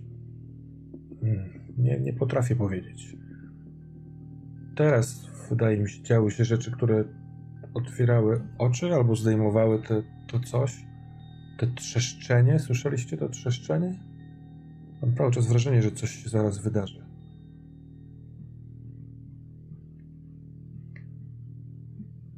Słyszycie głos. Ten głos, męski głos, krzyczy. Oliver! Antoni zniknął! On zniknął przed chwilą! I ten głos słyszycie dobiegający stamtąd. Z kierunku, w którym wcześniej widzieliście to i wiecie, że są te schody. I ty, Krzyśku, stojąc z Liaur w korytarzu, widząc przed sobą w lewo schody w górę, a w prawo drzwi, otworzyły się te drzwi, wychylił się mężczyzna po pięćdziesiątce, tyle na razie można powiedzieć, krzyknął to w waszym kierunku i zamknął drzwi. Trochę was nie widział, albo stoicie jeszcze w cieniu na tyle daleko, ale w waszym kierunku to krzyknął. Ja patrzę na Liaur, mówię, Słuchaj, to jest twoje miejsce. O co, o co w ogóle chodzi? To był, to był człowiek, to był? on nas nie widział. Możliwe, że on jest w innym jakimś miejscu w podświecie, które się w jakiś sposób... On próbował się wydostać stąd. Albo ktoś mu bliski krzyknął jakieś imię. To tam, za tymi drzwiami, słyszę to trzeszczenie. Czy ty tego nie słyszysz?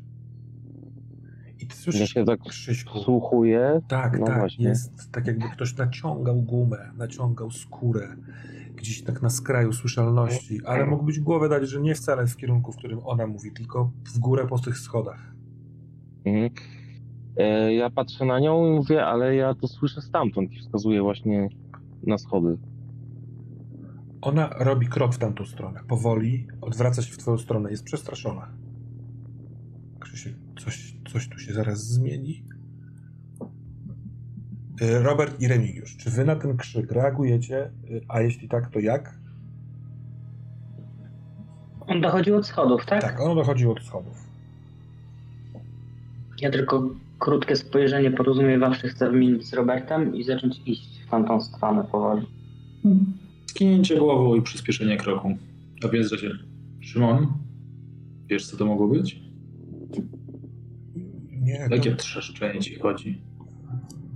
No, no to, to białe dotykało drzewa, to drzewa trzeszczały. Drzewa są dosyć potężne. Wydaje mi się, że kiedyś, kiedyś nasze miasto otaczał, ol, olbrzymia otaczała knieja.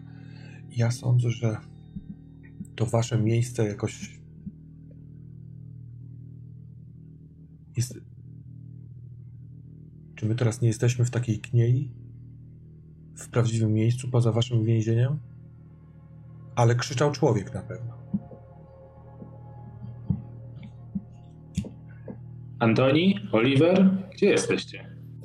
Kiedy Krzyśku zrobiłeś dwa kroki za Liaur, to słyszysz głos, który możliwe, że rozpoznajesz Roberta na górze tych schodów. Szymon robi kilka kroków w stronę tych schodów, żeby sprawdzić, co tam się dzieje. Poza tym, z jego punktu widzenia, możliwe, że się uda mu pozbyć tego ciała właśnie tam. I jest moment, w którym po dwóch stronach tych schodów one są tak jakby bezpośrednio próbować dojść, nie wiem, z parteru na drugie piętro. Długie, kamienne. Wokół jest ziemia, czarna ziemia. Na dole stoi Liaur i Krzysiek, a na górze Robert, Remigiusz i Szymon.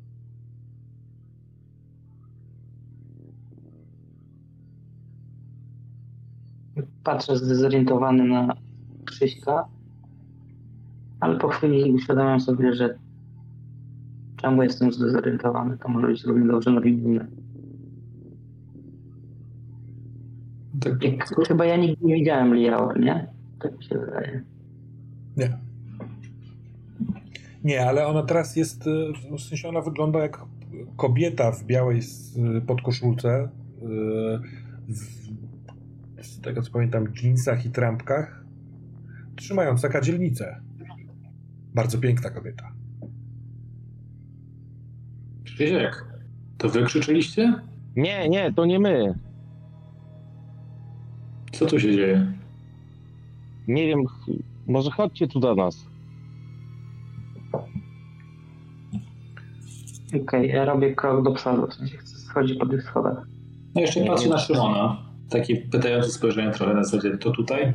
Szymon jest przerażony. Coś się zaraz Szymon? zmieni. Liaur łapie cię za dłoń Krzysiek i ściska cię mocno. Mhm.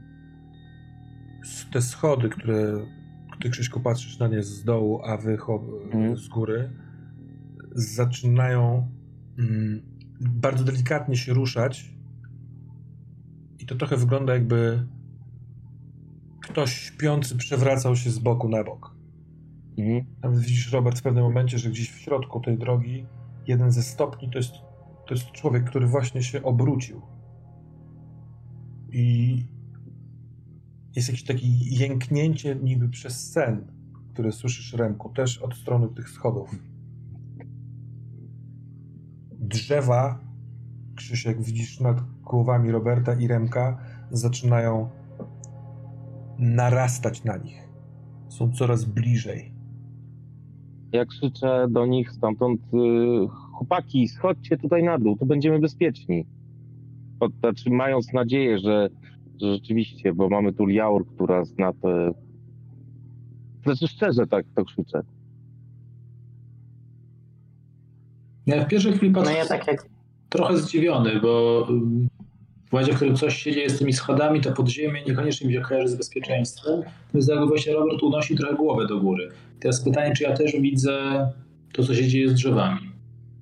Jak krzyknął Krzysiek, to możesz totalnie się odwrócić, zobaczyć, co, co, co tak co sprawiło, że w ten sposób krzyknął.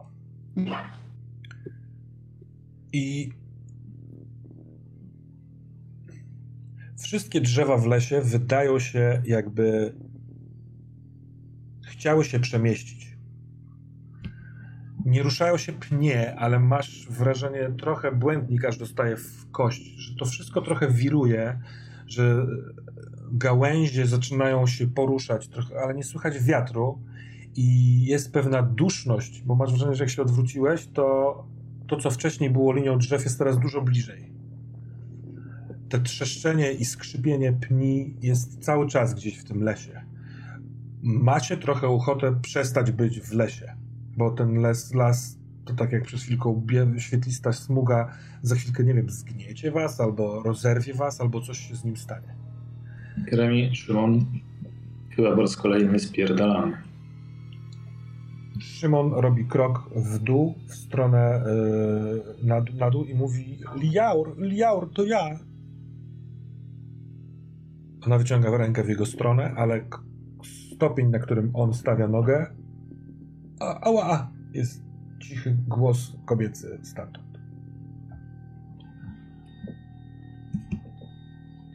Dobra, ja skaczę w dół, w sensie próbuję jak najszybszymi susami zejść z tych schodów, nie wiem czy po tych ludziach.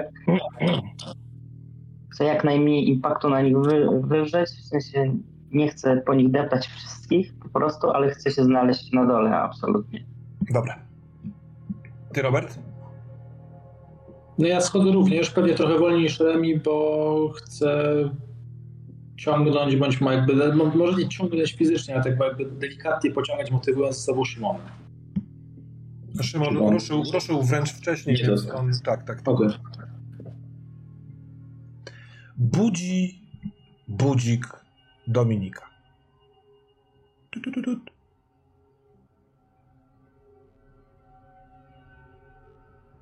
Wstaję, podnoszę się.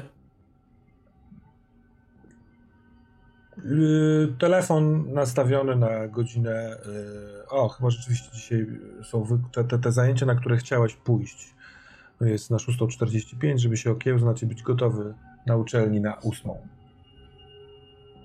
No tak, no tak. Yy, z trudem, ale, ale podnoszę się. Ogarniam się trochę. E, ruszam tak jak zwykle co, co ranek e, w kierunku toalety po prostu, żeby przemyć twarz, e, trochę się doprowadzić do porządku. A jak przechodzisz przez korytarz, to widzisz, że Czarek już jest na nogach, albo jeszcze się nie położył, bo siedzi przy kąpie, przy biurku i słuchawki na uszach. Macham w jego kierunku, nie wiem, czy zauważy ten ruch. Eee wydaje ci się, że nie zauważa, ale po chwili, bo tak jak się nie odrywa od klawiatury, od, od monitora, delikatnie lewą ręką wyciąga taką, wiesz, high five y, z daleka i dalej pracuje. Jasne. E... W zasadzie mam, mam wrażenie, że mam takie uczucie, że miałem z nim porozmawiać, więc e, w sumie trochę złamię ten swój poranny rytuał i udaję się w kierunku jego pokoju właśnie. Mhm. Więc tak wchodzę mu trochę od e, kąta jego widzenia po prostu, żeby tam zwrócił na mnie uwagę i tam w odpowiednim momencie po prostu przerwał klepanie na komputerze. Mhm, no w pewnym momencie przerywa i patrzy w swoją stronę. Y, cześć. Cześć. Nockę zarywałeś? Tak, tak, tak. Mieliłem te dane, które zebrał dla nas Radosław na temat tego szefa ochrony, którego mieliśmy sprawdzić.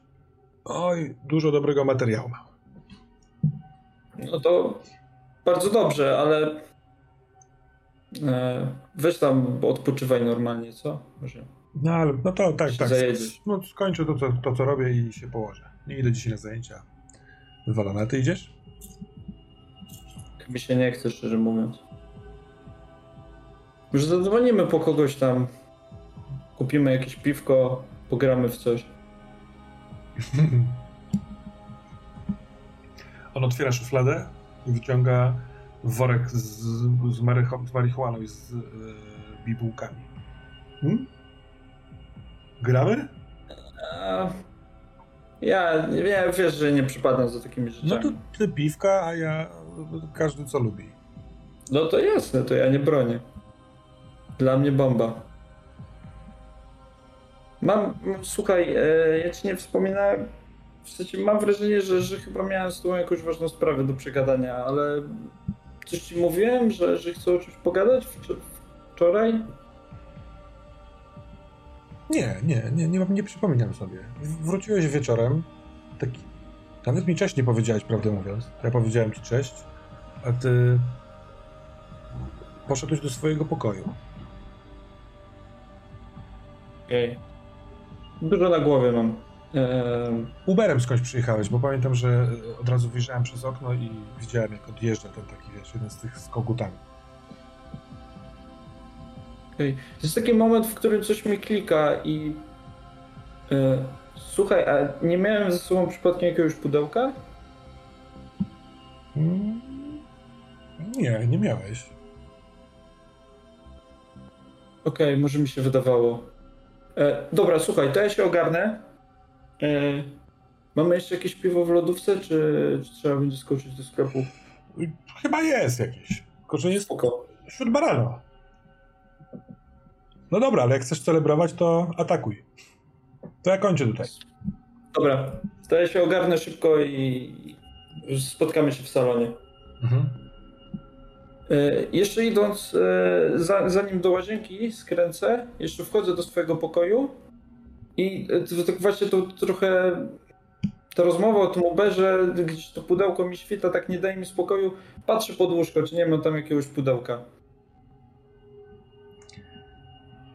zbieganie Remku i Robercie po tych schodach pod koniec jest bardzo kłopotliwe, bo one one się ruszają.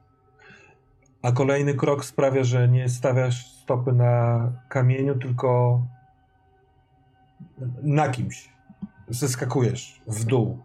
Krzysiek, łapiesz Roberta, ponieważ oni się wtarabaniają, ponieważ te schody zaczynają się sturliwać tak jakby w dół podczas gdy dziura w ziemi, w trawie, w lesie, powolutku zasklepia się. I jeszcze pod koniec widzicie, jak tak jakby przez wizjer nachylające się drzewa, kiedy ta dziura się zamyka, a drzewa szemrzą, szepczą, mówią: Pomóżcie nam zamyka się zejście po tych schodach. W tym momencie słychać coraz więcej głosów. Przez chwilkę jeszcze raczej ciemno, bo teraz nie ma tego światła z góry, jest tylko gdzieś tam na korytarzach za wami, przed wami. Na podłodze paręnaście, parędziesiąt osób, które są tak jakby bardzo, bardzo długo spały i się budziły. Może jak kosmonauci, którzy wychodzą w, z tych kabin, yy, w których przysypiają podróż. Są, są bardzo powolni, połamani i nie wiedzą, co ze sobą zrobić.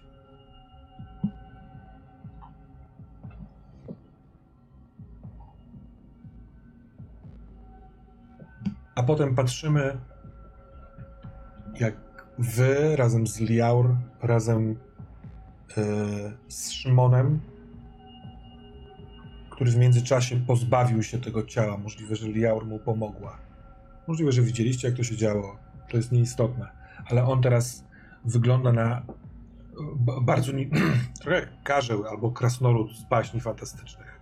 Jest niski, kwadratowaty, ma y, poszarpaną taką brodę, starszy facet, ma duże brwi, które wychodzą mu, z, y, tak jakby osłaniają oczy, brązowa skóra, y, bardzo długie ramiona, które właściwie ciągną się po ziemi, tylko sprawiają, że jest nienaturalny. Ale głos mu został ten sam.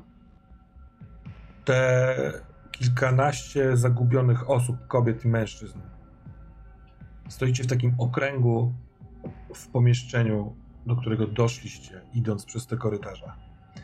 I w środku jest na e, niewielkim cokoliku bardzo duże akwarium.